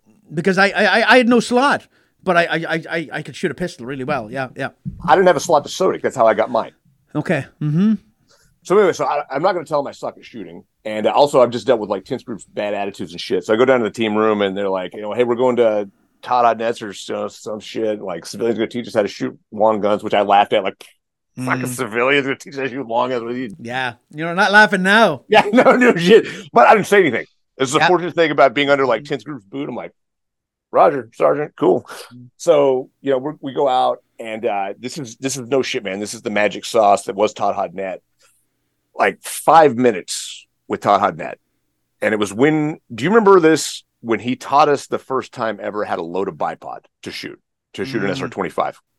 Yeah, I, I learned a lot in that school. I really did. Yeah. Yeah, that, that's like an evolved thing now, and like you know, I, I neutral load instead of like hard load or whatever. But that was like the first time anybody ever said that. Mm. and for whatever reason, man, that shit clicked with me. Uh, and I, I don't know if I've ever told anybody else this in my life, but five minutes of that, and I could shoot and hang with everybody because we were doing crazy stuff. Then too. Remember, we we're shooting like uh, Larue targets at like 900 yards and like Yeah. 20 mile an hour wind, things that were impossible Yeah. uh, wind wise. But uh, I was like stunned because I could shoot now, and I was Mhm. like, and I, I was It's just a missing piece, man. It's just a missing piece. Yeah. and that became a strength uh, going forward to that. So, you know, I went to Sephardic right after that, uh, you know, passed whatever, uh, adapted well enough to that. Then, uh, yeah, I shot into SOTIC with, uh, with you. And, uh, yeah, then we started the SOTIC thing. And that was, So let me let me let me back you up. So you got to go to Todd Hodnett's, Sephardic, SOTIC, and Combat all in the one year. in six months. Dude, that's a badass year right there. Thousands of years. that dude, and that 07 trip was no joke. Oh, man, that Yeah, was wild, yeah, bro. It was, That's crazy, man. You you packed more into that year or six, eight months, whatever it was, than than most people. Mhm. it was so crazy. But, uh, Because Sephardic and SOTIC are the best two courses in the military. Yeah, I, I should have had my own parking spot at range 37. Like the the, the Sephardic instructor see me walking to SOTIC, they're like, nobody gets to do those back to back. Like, what I are you still doing here? Yeah, yeah, yeah, Ah! yeah. But uh, but that was my shooting journey, man. That really does matter though, and it was a huge deal because, like I said, I couldn't shoot worth a shit before, and then it became a strong suit. And uh, Mm. I'll, I'll I'll tell a Kevin Owens story while I'm here. Uh, you you and your partner ended up being the top guns out of our SOTIC class, Mhm. but it was it was a close run thing Mm. uh, between me and my partner. I, when I got there to work, I, I and I, I missed honor grad right because Did you? guy- yeah, I didn't. We we were the top shooting team, but I was very close between me and another guy uh, for honor grad, and I was like, I don't fucking care, right? When I got there, I looked it up, and he beat me by like two points. ah man, I, I looked up the scoring. Yeah, ah, whatever, man. But um, I, I, I mean, I, I'd been a sniper before. You've been a sniper before, so we were very comfortable with all, especially with all the fieldcraft type, you know, stalking and all that stuff, right? Yeah. Yeah. Oh, yeah, dude. After I could shoot them, like we're going to SOTIC, like whatever. Yeah, and, uh, yeah, yeah, yeah. So, yeah, stalking lanes. I really did. I ran around and I remember I was putting vegetation in for my partner so they could pass because they sucked at Mm. stalking. Yeah. Um, Mhm. you know, we, My my partner, I didn't realize, but once I crawled through, because he was following me, because I was very experienced at it. Once we were on a stalk and I crawled through poison ivy, I very quickly learned he was allergic to poison ivy. terrible. yeah, for Brian, man. Oh, Yeah. that's fu- that's brutal, dude. Mm. That's fucking brutal. Yeah. But uh, yeah, but that was an incredible journey for me, and I, and getting to go back and you know, I still learned a bunch of stuff at SOTIC, and uh, had a really good small group instructor I'm still friends with to this day, Mhm. uh, Who was it? Mikey Rodriguez. Oh, okay. Yeah, yeah, yeah. Ran Mm-hmm. into him at Shot Show when he's making uh, knives for CRKT, Mhm. and uh, kind of a weird relationship. He learned a lot from us too, Mm-hmm. uh, in a way, because me and my partner had both just come from Hodnett's, and we had the Yeah. new Hot. And he was kind of he was kind of in the old stuff and all that, right? He was in the old school way of doing things. But it was also his first class, and he Mm. was also he was very receptive though, which is kind of unique. Some people aren't. Yeah. Yeah, yeah. Some people Yeah. aren't, but he was. He was like, you know, and you know, we we had a very good relationship that lasted for you know, many years after that. Yeah. That's cool. Talk to me about the 07 trip. That that to me, that 07 trip was the pinnacle of my very long career. Um yeah, we, we pulled up on the first mission in 07 because I was I was there with you, but we were separated. We were working unilateral operations for JSOC. You were working the Iraqi counter-terrorist force. You know, somebody asked me recently. I did a caffeine and questions thing that I do, and they asked me if you were if you were taken hostage, what non-U.S. soft unit would you want to go rescue you? And I said the Iraqi counter-terrorist. Oh yeah, man, they kill everything. Experience, they do. They, they experience is the best teacher. Them boys have been at it for so long, and they're so good. They really are, man. They're they're pipe hitters. Anyway, but They were uh, they were coming for you that they liked too. Man, Yeah. I feel No, bad for I feel bad Oh, for yeah. took you. Oh, man. yeah. Yeah. Oh, that- that'd be a bad day yeah. out. Yeah. yeah, there's gonna be a lot of, of death. Um, but, so when when we went, you were working with the Iraqi counter-terrorist force. I was working unilateral ops. I'd worked with the ICTF and the ERU the year before. Um, but we pulled up. We were in Strykers hitting target. We pulled up and it was getting bright. We'd hit a bunch of targets on the very first mission, and the ramp went down. And RPG f- passed the ramp. Uh, yeah, and we're like, oh, it's on. And I think on your first mission, you're, you're, you, I think that's where our XO got shot. Oh yeah. Right. Was that yeah? Kent got shot, and he he'd been my team leader the year before. Well, that, that was my introduction to the uh, to the SIF. So Mm. you know, like I said, I, you know, I'd done some tours before, and you know, we'd done some stuff or whatever. Uh, we flew, uh, we went to Karbala, and nobody touched Karbala in a while, and it was just, I mean, absolute chaos. Mm. And uh, Kent Kent went with us because uh, Kent was supposed to be the XO of the company at the time. So he'd basically been told like you're gonna have to you know sit in the chair over here and do Yeah. Admin stuff. Yeah. and uh, and we were still kind of doing a switchover, so we didn't even really fully have control of the battle space yet. But we were Mhm. going, and Kent's like, "I want to go, you know, come on, let me do something." And I think we even loaned him like a gun because, like, I think he was one of those weird situations where he didn't even get to have a gun that year. Yeah. So uh, he flew in the helicopter next to me, actually, uh, to Karbala, and uh, we get off, and Kent's running around doing Kent stuff and uh, crazy stuff, and uh, then he got shot. Uh, and shot those two dudes that shot him, but he was messed up too, man. Both Mm. femorals, and that one went, I, th- I think it was under his armor. Went under his arm, across his shoulder blades, and dug in. Yeah, and, and again, SF medics, phenomenal, freaking phenomenal. Thank God didn't spine him because it was like a quarter inch. You know, it Yeah. Uh, you know, the Kent's hit. Uh, we got all these fast ropes and shit, and then also there was so much resistance that uh, they couldn't they couldn't come back and get us. Like once Mm. they were like, we can't land there. There's a Spectre gunship flying over, just blowing shit. I'm like, you know, I'm like, this is nuts. Yeah. Mm. And uh, probably the one of the craziest things was, you know, if you're on like a regular team, you're used to working with like 12 dudes, or I had a, I was on a split team actually, my last tour before. There was like six of us and like you know, Mhm. 20 Iraqis. This is just like dudes everywhere. There's stuff going on. There's like There's helicopter gunships. There's Spectre gunship. There's like breaching Yeah, shit, and, like yeah. running all over. And Yeah. I, I mean, it was completely out of Mhm. control, completely nuts. Did you do any sniper stuff that year, or was it just rooftop? It was know- basically like a, a assault into DMR. Uh, Yeah. we were. Mhm. Uh, that was kind of how we Backpacking the SR 25, running the house with a 10 inch gun. Yeah, that's where the 1 to 6 came from because we wanted to produce an optic where I can power down, clear a house, get to the roof, go to 6 power, go to work, right? Because I didn't like carrying two guns. instead of Yeah. having to carry two guns. Two guns, yeah, yeah. but yeah, a lot of combat, a lot of combat. And we, we did lose some guys, but like I said earlier, we paid back with interest, and uh, it really did bring the fight. Well, like you said too, man, those dudes as a company were so vicious and so like talented that it Mhm. was. I mean, it was incredible to uh to to even just see. But then they had to try to catch up to that level. If you're like the new guys, like, oh, I know, running the house and yeah, the the the ICTF, um, and I keep going back to them, but that was the biggest success for, story for the SIF companies, right? And mostly fifth and third group because they pulled those guys out of Iraq, they vetted them very hard, they brought them to Jordan, trained them for months and months and months, and that was before my time, right? But Jeff Melton and those guys were there, and they brought them back in, and they were the success story. And when ISIS invaded Iraq, they were the ones who stopped them dead in their tracks, and, and they got killed in big numbers, but they stopped ISIS from taking all of Iraq, probably Kuwait, and God knows what else, right? But those guys really did. They were very well trained, they're very well uh, armed, great attitude. A lot of them spoke English. Uh, uh, freaking pipe hitters, man. And to this day, yeah, if you look at their Instagram, they're out there every single day doing stuff, um, keeping Iraq safe. So, so very, very impressed with that unit, and very, very humble that I got to work with them. Me too. Me too. Yeah, Just yeah. absolutely incredible people.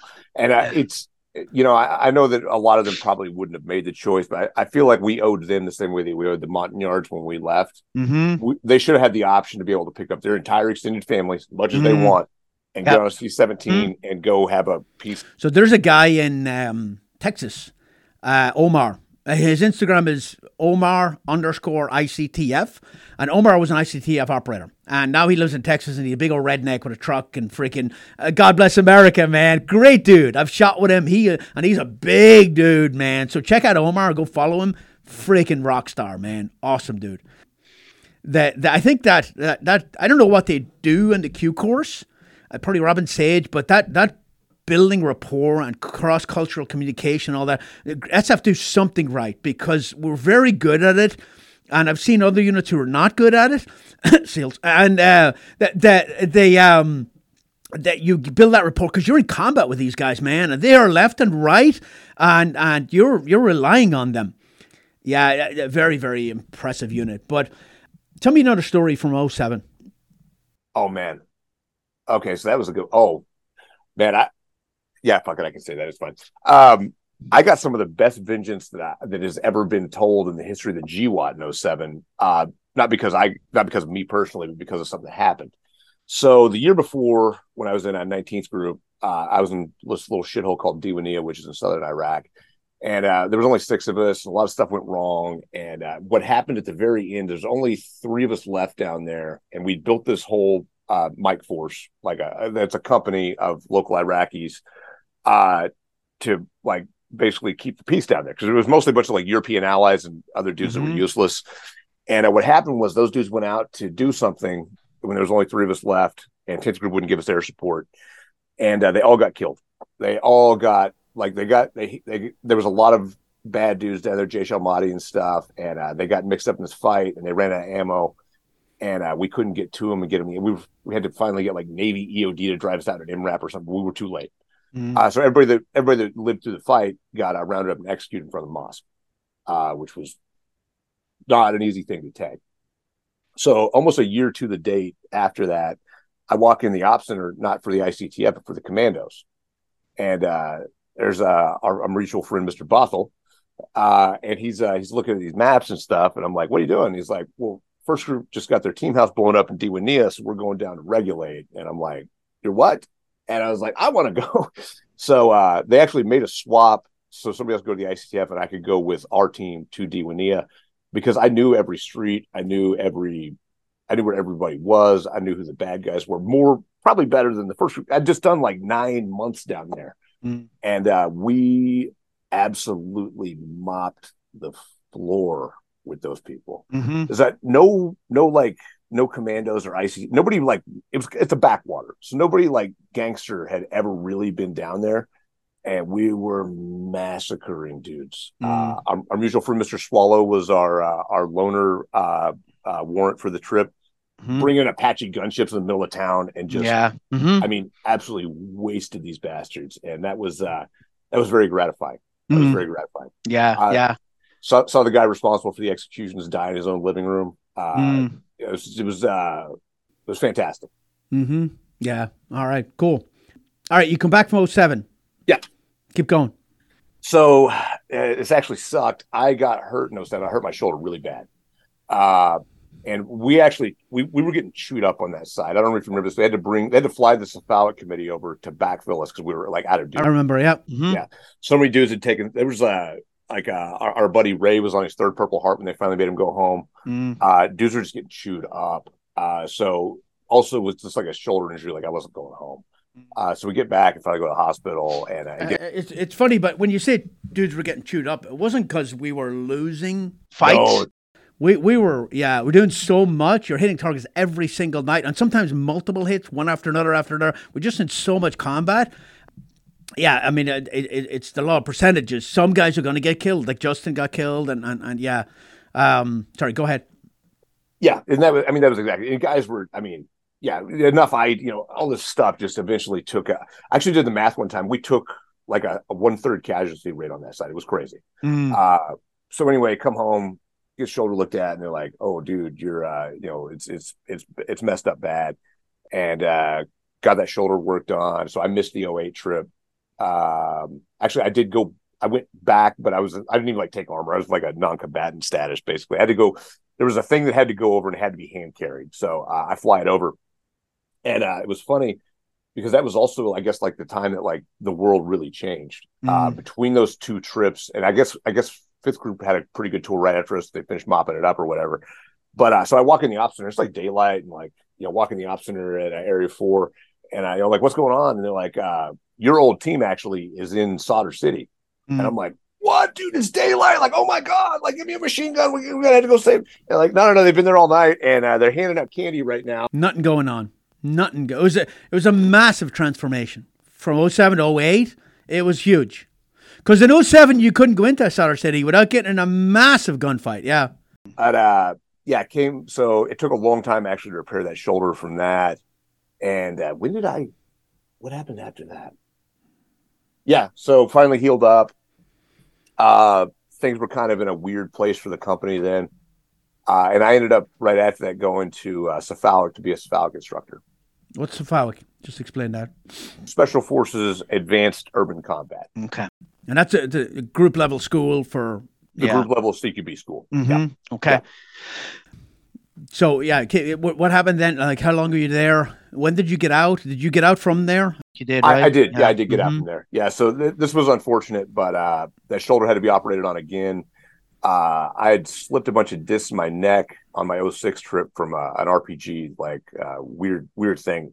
It didn't blow up and hit me, but it, it was the closest that an object has ever come to hitting me. That I, I mean, I couldn't believe there weren't fin marks in the helmet. What happened? It came so close, it actually pulled my. You know how helmet we wear our helmets tight. It's not like some John Mhm. Wayne shit when you're getting shot at and it actually still managed to like pull it off and slam it inside of my head. And apparently, I slipped a bunch of discs at that time and didn't know it. Uh, so these two things kind of started working together, and it got to the point where I would have like weeks at a time where I couldn't turn my head, or it would be just like this like weird crippling pain. I couldn't even lay down. I had to sit in a chair just like this for like two or three weeks sometimes. Mm.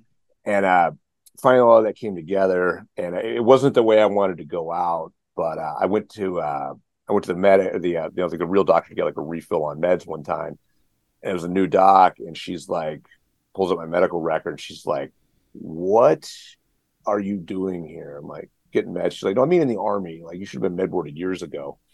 And uh, that was like the great purge of uh, 2012 Mm-hmm. this has happened to a lot of guys. They, they were intentionally going through medical records then, and if they could, they were they were med boarding dudes out, and so that's what happened. I uh, I ended up I, I unfortunately got med boarded and uh, medically retired.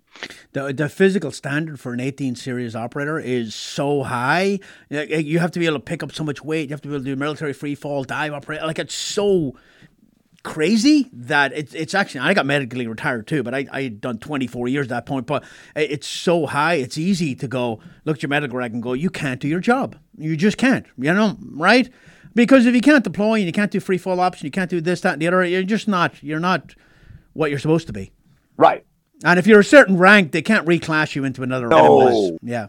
Yeah. Plus, if you've been one of us that long, like we're gonna do like reclasses, like a I know. guy over... You're going to be like, uh, You're going to be like in S1, right? You're going to be HR, Right, yeah, right? right. You're gonna be Yeah. S1 at Fort Jackson, like Yeah. no, No. Mm-mm. no. Yeah. Uh, yeah, no. So it, you know, it, it wasn't. I wasn't happy about it at the time, but that's that's what happened, and that- How many years did you do between the Marine Corps and the Army? it was it was almost 15. So it was like you know, Okay. 14 years, 10 months, or you know, some something like that. Yeah, had you been at 18, they probably would have let you ride out the last two years, but five years is a long time to be Yeah. military. It is. It is So it's time to go. right. Mm-hmm. So, so I Um, did, and uh, that was not easy to take, though. Uh, As Yeah. a lot of guys will tell you uh, at that at that stage. So, uh, so yeah, I did a lot of uh, you know drinking and, and silly sh- silly stuff. And Tell me why. Tell me why. I- Like, and I've talked to a bunch of guys like this, right? Yeah. Tell me why. Why do you get out and you feel you feel this connection to a job? Because that's what it is. Because when you leave, nobody fucking cares. no, they Like, don't. Don't let the door hit you on the way out, right? And, and it, it's hard for guys who get out, and sometimes they're like, "Oh, they." And I, I remember sitting down with a good friend of mine. I'm like, "Look, when you get out, all these guys, you, all your boys in the military." That's going to fade away because they, they live a different life than you. You're still going to be friends. You're going to talk. I can talk to you. It doesn't matter if we haven't talked in five years. I can talk to you, and we can. We can but you're not in the club anymore, and you got to get used to that, right? But it, why is it so devastating? Now, it wasn't devastating for me because I got out of a freaking staff job that I hated, and I was like, "Oh my god, I'm so glad to be out." But that that transition, that hard punch in the face, I took that in the Irish Army. So I'd already been through it, right? I, I left I left my special ops unit in the Irish Army with tears running down my face, right? But leaving the American Army, it was time for me to go. I was older, I'd done a lot of time, and I, I, I, I but you were younger. You felt like you have more to give. But tell me, tell me why that that is hard, as opposed to like a civilian job. For me, it was because I didn't feel like I was done yet. Like I, all I wanted was like one more tour at that point, and uh, I was actually at SFAUC as a punishment also.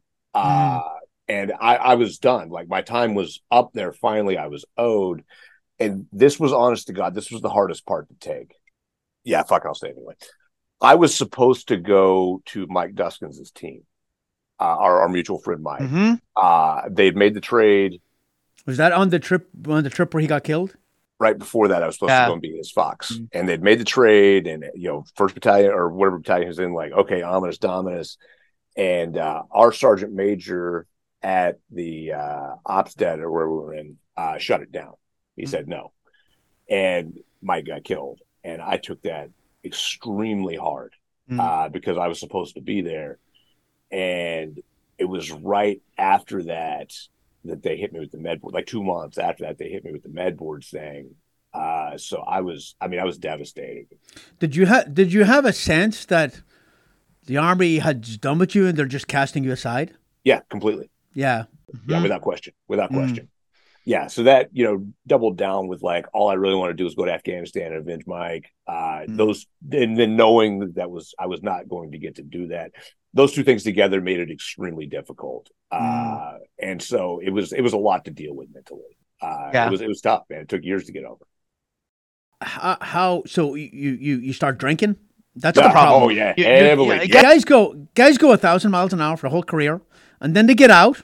Yep. And they go home and watch TV, and then they start pouring alcohol on top of it, and that that's a volatile combination. It just is, right? Oh, yeah, it's not good. It is Mhm. not, it is not even close to good. What would you tell people that were getting out now in your situation? the most important thing I think is this. And I, I've told this to a bunch of guys that got out after me. Because I didn't know what to do, uh, I tried to hit the ground running after the army uh, and drinking, They're both together. But you know, I didn't know. You know, I was like, "Fuck, I got to do something. I got to like have a job or a career or, or something." So I'm trying to do all this shit that I have no business doing or no idea how to do. Uh, what I should have done was taken like at least thirty, if not sixty, days off, like my whole terminal leave period, and just like sat at home and like I don't know, gardened or some bullshit. I don't know, man, if that works. That wouldn't work for me. I would lose my freaking mind. I gotta keep moving. I, I gotta keep active. I don't know what I would do with 30 days off. I, I can't take two days off. It, it, it- it's just my personality, and it's yours too. I don't know if that works for a lot of people to just go, okay, I'm just gonna go home and sit. Unless you got a hobby like fishing or whatever that is. I, I think guys like us gotta keep active and keep. I, I think differently. I think it would have been important for like my situation because you needed time to process and figure out like what you are now. Uh, But you get isolated too because you've left this community you've been in your whole adult career, and now you're isolated, right? And you're kind of on your own. Yeah, I, I, I don't know if that would work for me, but I, I mean, instead of that, what did you do? You start working. kind of. i, I started doing things that uh, this is all in the up and up, but uh, you know, I, you know, I don't know what else to do. I know how to do guns, and at this point, I'm also like a, a pro three gunner, so I have that. Mm. Uh, so I put those things together, and I start running around trying to do uh, like, and I'm also now kind of vaguely involved with like other guys that are out there doing weird shit. So start trying to do like arms deals, like you know, real like foreign service uh, arms deals, and like all this stuff, and things are going up in smoke, and nothing's working out, and uh, you know, do succeed in some things, but have no idea how to do private sector business. Uh, and uh, it just becomes this like just downward spiral of uh, you know, do a little bit of contracting here and there to like support, you know, monetarily, but don't really want to do that shit either because it's not the same thing. And uh, yeah, it just took a while to kind of figure out like, you know, what do you do? Um, are there any resources that could have helped you? I don't know. Mm. is that you know one of the other things was you know i know there's a lot of like support network and and stuff but the thing is like because the army i feel like the army was pushing me away i wanted to push them away too i didn't want shit to do with it I didn't want anything to do with it. There's all these classes you can take on the way out. I was like, I don't want any of them. And some of them are mandatory if you were like an E5 or below. But I was a, I was a master. I, like, I don't need a check writing class. I know how to write a check. All right. Um, they that uh, like some of them are really stupid, honestly. But it, they were kind of geared towards a 20 year old who's getting out after three years and doesn't know anything about the real world. Right. That wasn't really geared for people like us so I, I, I didn't find any of that and I wanted it out. I just want like when I was getting out too, they were like, Hey, we, we broke you. You have so many injuries, we, we need to fix you before we get you out. And I said, I just went out. I just went out, right? Yeah. Which is a shame, right? So so as you as you take this did it get progressively worse as as time went on for a certain amount of time and then it started, you know, Yeah. coming back up? Okay. yeah i would say that yeah I, I, it was a long time for me man it was like five years Was it really? Yeah. Yeah. What was the turning point? i uh, i i met my wife Mhm. and uh, I had uh, my first son, and uh, even just like when she was pregnant, that was like an instant turning point. I don't even know there was a turning point of like, you know, oh, I'm all better now. It was a turning point of like, you're gonna get up tomorrow and get your shit together, and Mm. uh, you don't have the luxury of being fucked up anymore. You know, I'm not anti. People heard me. I'm not anti-alcohol, even though I don't drink. But I have seen the downside of alcohol. Right. And when you're going through something like that, pouring alcohol on top, which is a depressant, it does not help. that was not help. Us- Doesn't. Yeah. No, The alcohol.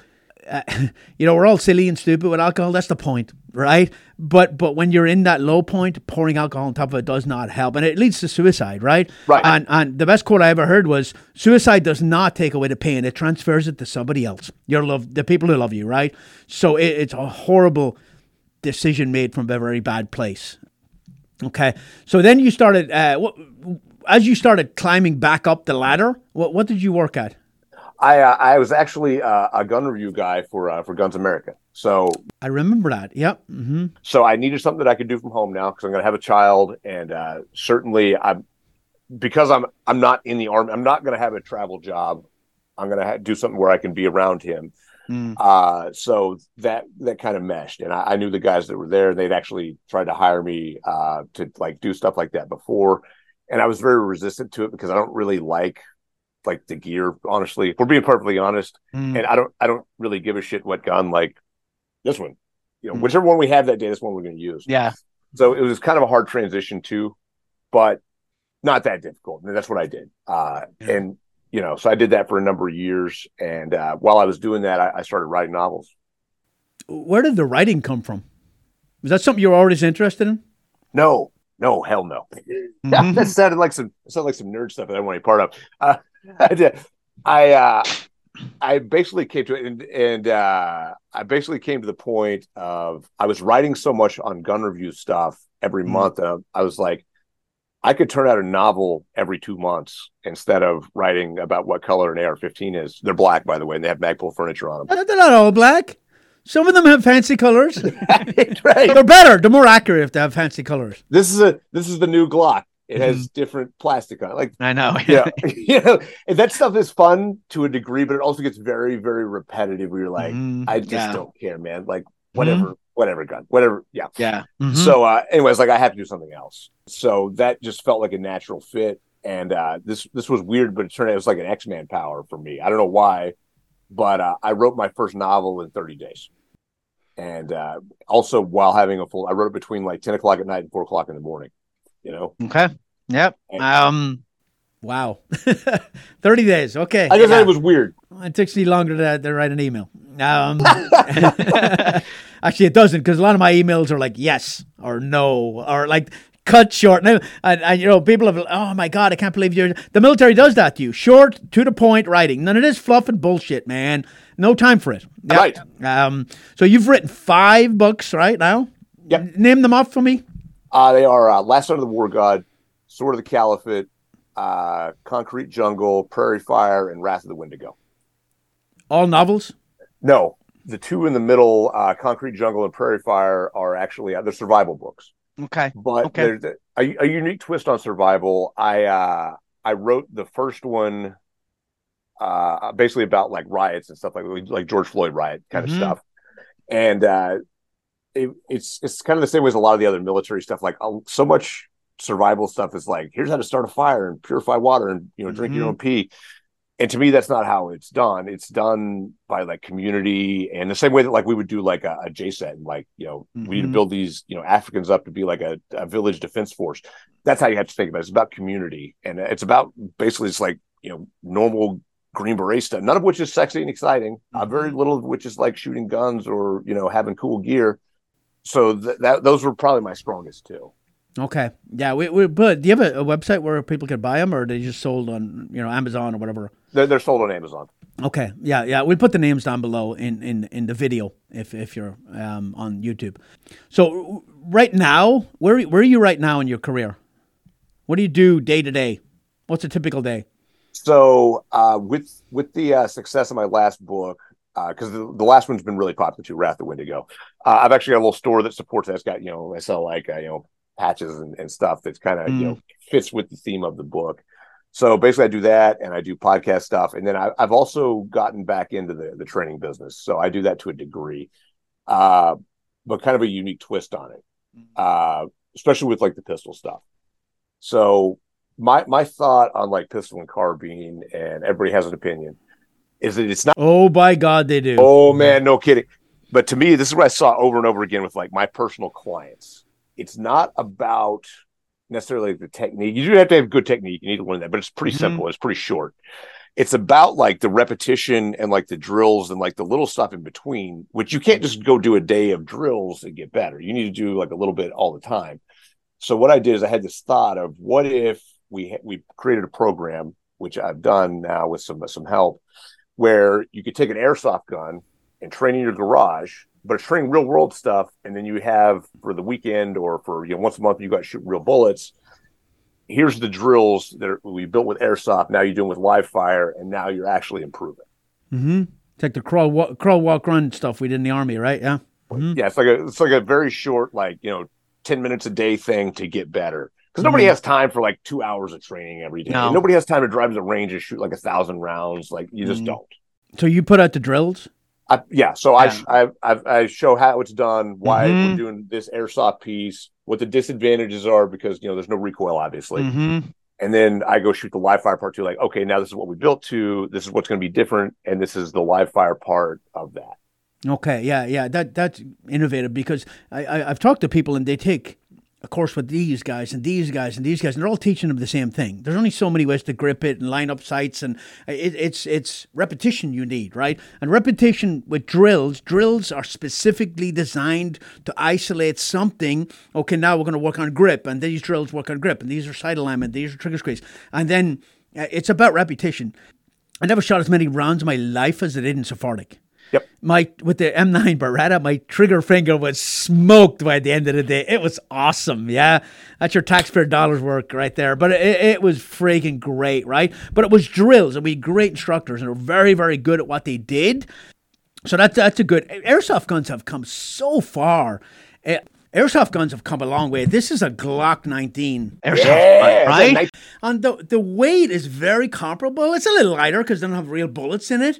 But the slide action, the mag release, my God, like and the, the, you can you can practice drills. The trigger's and- and- pretty close. It is, yeah, and and it it is very very. It's not like it is. You pull this out when the cops are around, you're gonna get shot, right? Oh, yeah, you're yeah, It looks so real and feels. So if you're not comfortable with having a gun in your house until you train a little bit, these are a great option. They really are, and you can buy them online and get them shipped to your house. They're not- it's 150 not a. Gun, yeah, Right, right. Um, yeah, so that's a good. I like innovative thought processes to to you know train and stuff like that because everybody's doing the same thing. They're all standing on a line and with with you know looking like a badass with a beard and my sleeve tattoos and, and calling drills. And and I just think it's not the best use of your money. That that's cool. Where can people find that? Uh, they can find that at uh, defiancetraininggroup.com. Okay, I have that link. I'll put it below. Okay, cool. What else?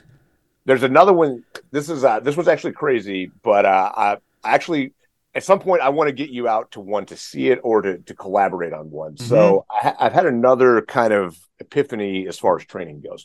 So I'm the same as you, man. Like as soon as they took away my free bullets, that actually hurt me too. Oh yeah, bullets are so expensive. Oh my god, yeah. Especially start talking like real calibers, like Yeah. you know, 300 Yeah. Mag, like oh that hurts. oh yeah, yeah.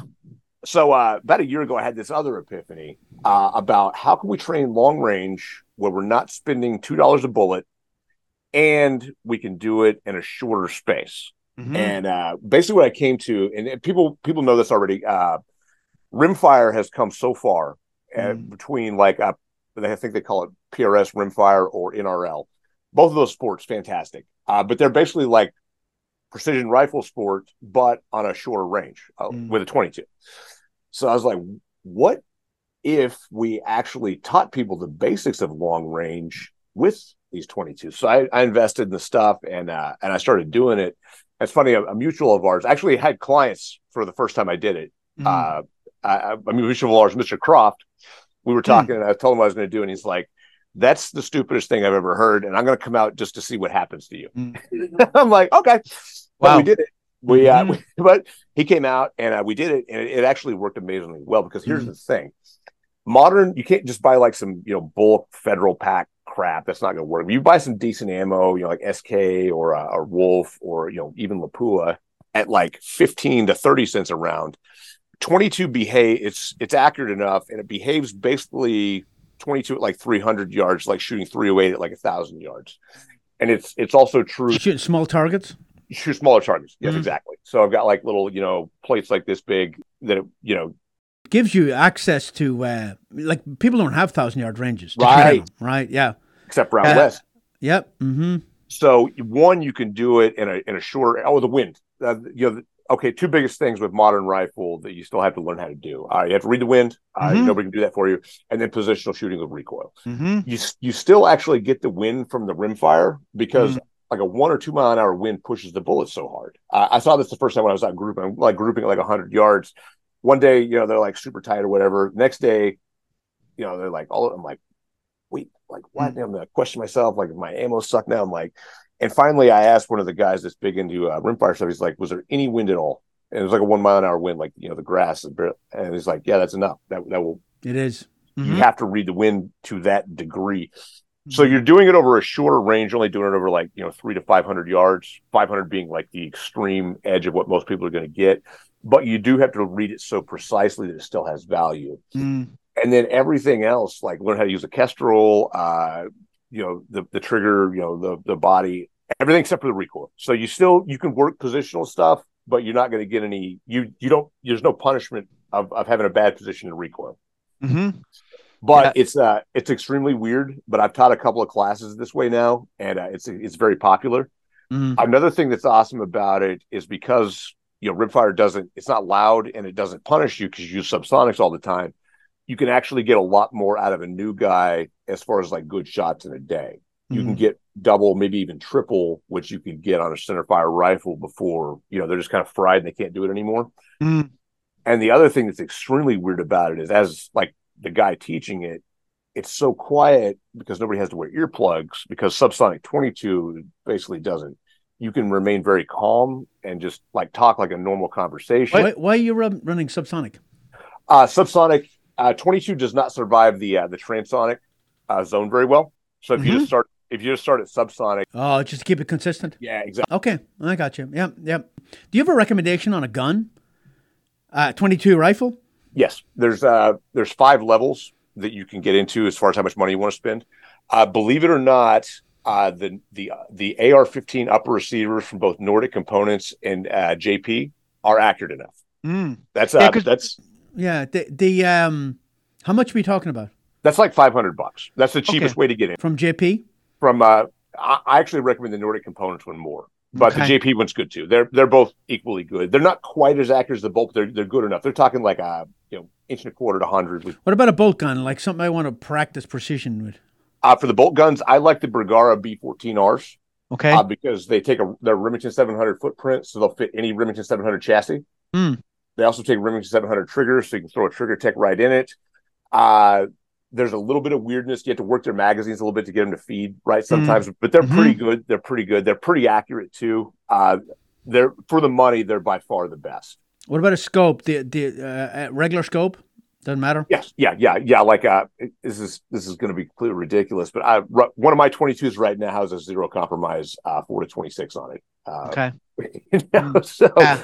yeah, but I you want right? you, Mhm. you want to run the same kind of you know you know, Yeah, Horus yeah. or whatever. I grew up on 22 because Ireland you couldn't get those bigger color. I, I had an M I had an M4 carbine replica 22 Magnum. Nice. I hunted with it. I shot rabbits with it all the time, and it was great. I love that thing. But yeah, I, I really like that. Yeah, I'd love to come out and, and, and do a do a combination thing for with you. It'd be awesome. Run the ballistic calculator, show people the basics. Eh, It's almost like like the ASR, the Barrett MRAD, that's all of SOCOM and the Army have. We kept the 308 in there. It's 308, 300 Norma, 338 Norma because reason there's well, it's great for training. We have millions of rounds in inventory. Uh, you can't shoot at 300 Norma on a lot of the ranges because it busts the surface danger zone. And then it's the same thing, but the, the, the wind the wind call becomes different, right? A little more recoil, but you can tr- do a lot of training on 308 and do a little less on that super expensive 300 Norma and, you know, more restrictive where you can shoot it. And that it's the same principle, right? You're, you're learning all the basic, you're isolating the basics and learning them individually, and then you're putting them all together when you do. I like it. I like it. I like innovative. I think it'll I think it'll blow your mind. It'll also open up so many more people that you can train because you can, you don't have to have a thousand yard range anymore. A Yeah. 300 yard range with 22 is is challenging. Yeah. And and like I said, 500, like you're really like pushing the envelope of what can be done Yeah. uh, Yeah. at that at that range. Yeah, you should make a build, you know, a Clay Martin build, rifle optic bipod, uh, 22. Good idea. Yeah, you should. And then sell it as a package. Because people don't want to go, ah, I don't know about this and I don't know about, but sell it as a package and say, this is what I recommend. Well, you know there's so much too from the long range. There's so many chassis and stocks. there is and there is optics Yeah. and And it's it's, it's. Mind boggling to people. It is. Right? Yeah, yeah. Uh, but if they if they take a package deal like that from somebody they trust who doesn't have a dog in the fight, really, uh, it, it makes it easy for them, and they're more likely to do it. You know? good idea. Yeah. Yeah, yeah. All right, cool, man. I am so glad you, you're you're doing well, brother. Uh, I want to get out and train. Where do you live? I live in Oklahoma now. Okay, okay. I, I want to get out there and train with you. I da, da, da, I will be in Little Rock, Arkansas. How far are you from Little Rock? Uh, I think it's like four or six hours. It's not that far. Oh, that's too, that's far. I'll be in Little Rock training cops in October. I was just down there training the Army National Guard sniper instructors. Yeah, but I knew it was somewhat close, but that's kind of far. Mm, But we'll we'll put something together and we'll do something um, together. How can people find you? Do you have Instagram? Uh, I do have Instagram. I don't even remember what my name is. Mostly, I'm a Twitter guy. Uh, So Mm. I'm uh, I'm Clay Martin, uh, way off the res on on Twitter. That's my primary. okay. Yeah, we've got an, an IG and some Facebook. Uh, I think you sent me all that stuff already, right? I think you te- you texted it to me. Okay, we'll, we'll we'll get that posted. Clay, it's been great catching up, man. It's been great uh, BSing with you. Uh, you're a breath of fresh air because you don't buy into all the tactical BS, man. You're a pretty practical guy. Tell the truth, and and to hell with the consequences, right? Um. It, it, it, it is what it is, man. The, I don't know if you remember the last time I saw you at Shot Show. I interrupted your interview like a jackass. You were like you were like doing an interview on the floor, and I'm like, Clay, what's going on, man? That's before I knew anything about social media, and you're like, fucking asshole, man. But uh, If I ever if I ever see you Chacho again, you're doing that, I'll absolutely do the same thing. and I would expect the same from you. Yeah, the, the whole social media world is weird, but it is a powerful me- mechanism. But uh, yeah, you don't have to be an asshole if you want to. No, man. right? It hel- it helps, but you don't have to do it. this is something I decided a long time ago. I would rather be me and make a lot less money. I would too, Like Yeah, a fucking cartoon yeah. character. Mhm. Like and I would rather work for myself and be broke than work for somebody else and be Freaking- yeah. Cry. I, I just I can't do it anymore. All right, Clay, thank you so much, man. Uh, we'll wrap it up because I need to pee really bad. I feel like I probably shouldn't put that out, but uh, all right, brother. Great talking to you, man. you too, brother. I appreciate it again, Okay. man. Okay. Hey guys, thank you so much for tuning in. Um, if you're on YouTube, please hit subscribe because it really does help the channel and it gets it pushed out. And uh, if you're on the podcast platform, the guys who uh, who donated to the podcast, thank you so much, man. That blows me away. You're so freaking generous. But you could donate and like and subscribe on YouTube, and more podcasts coming. So until then, uh, I appreciate you guys listening.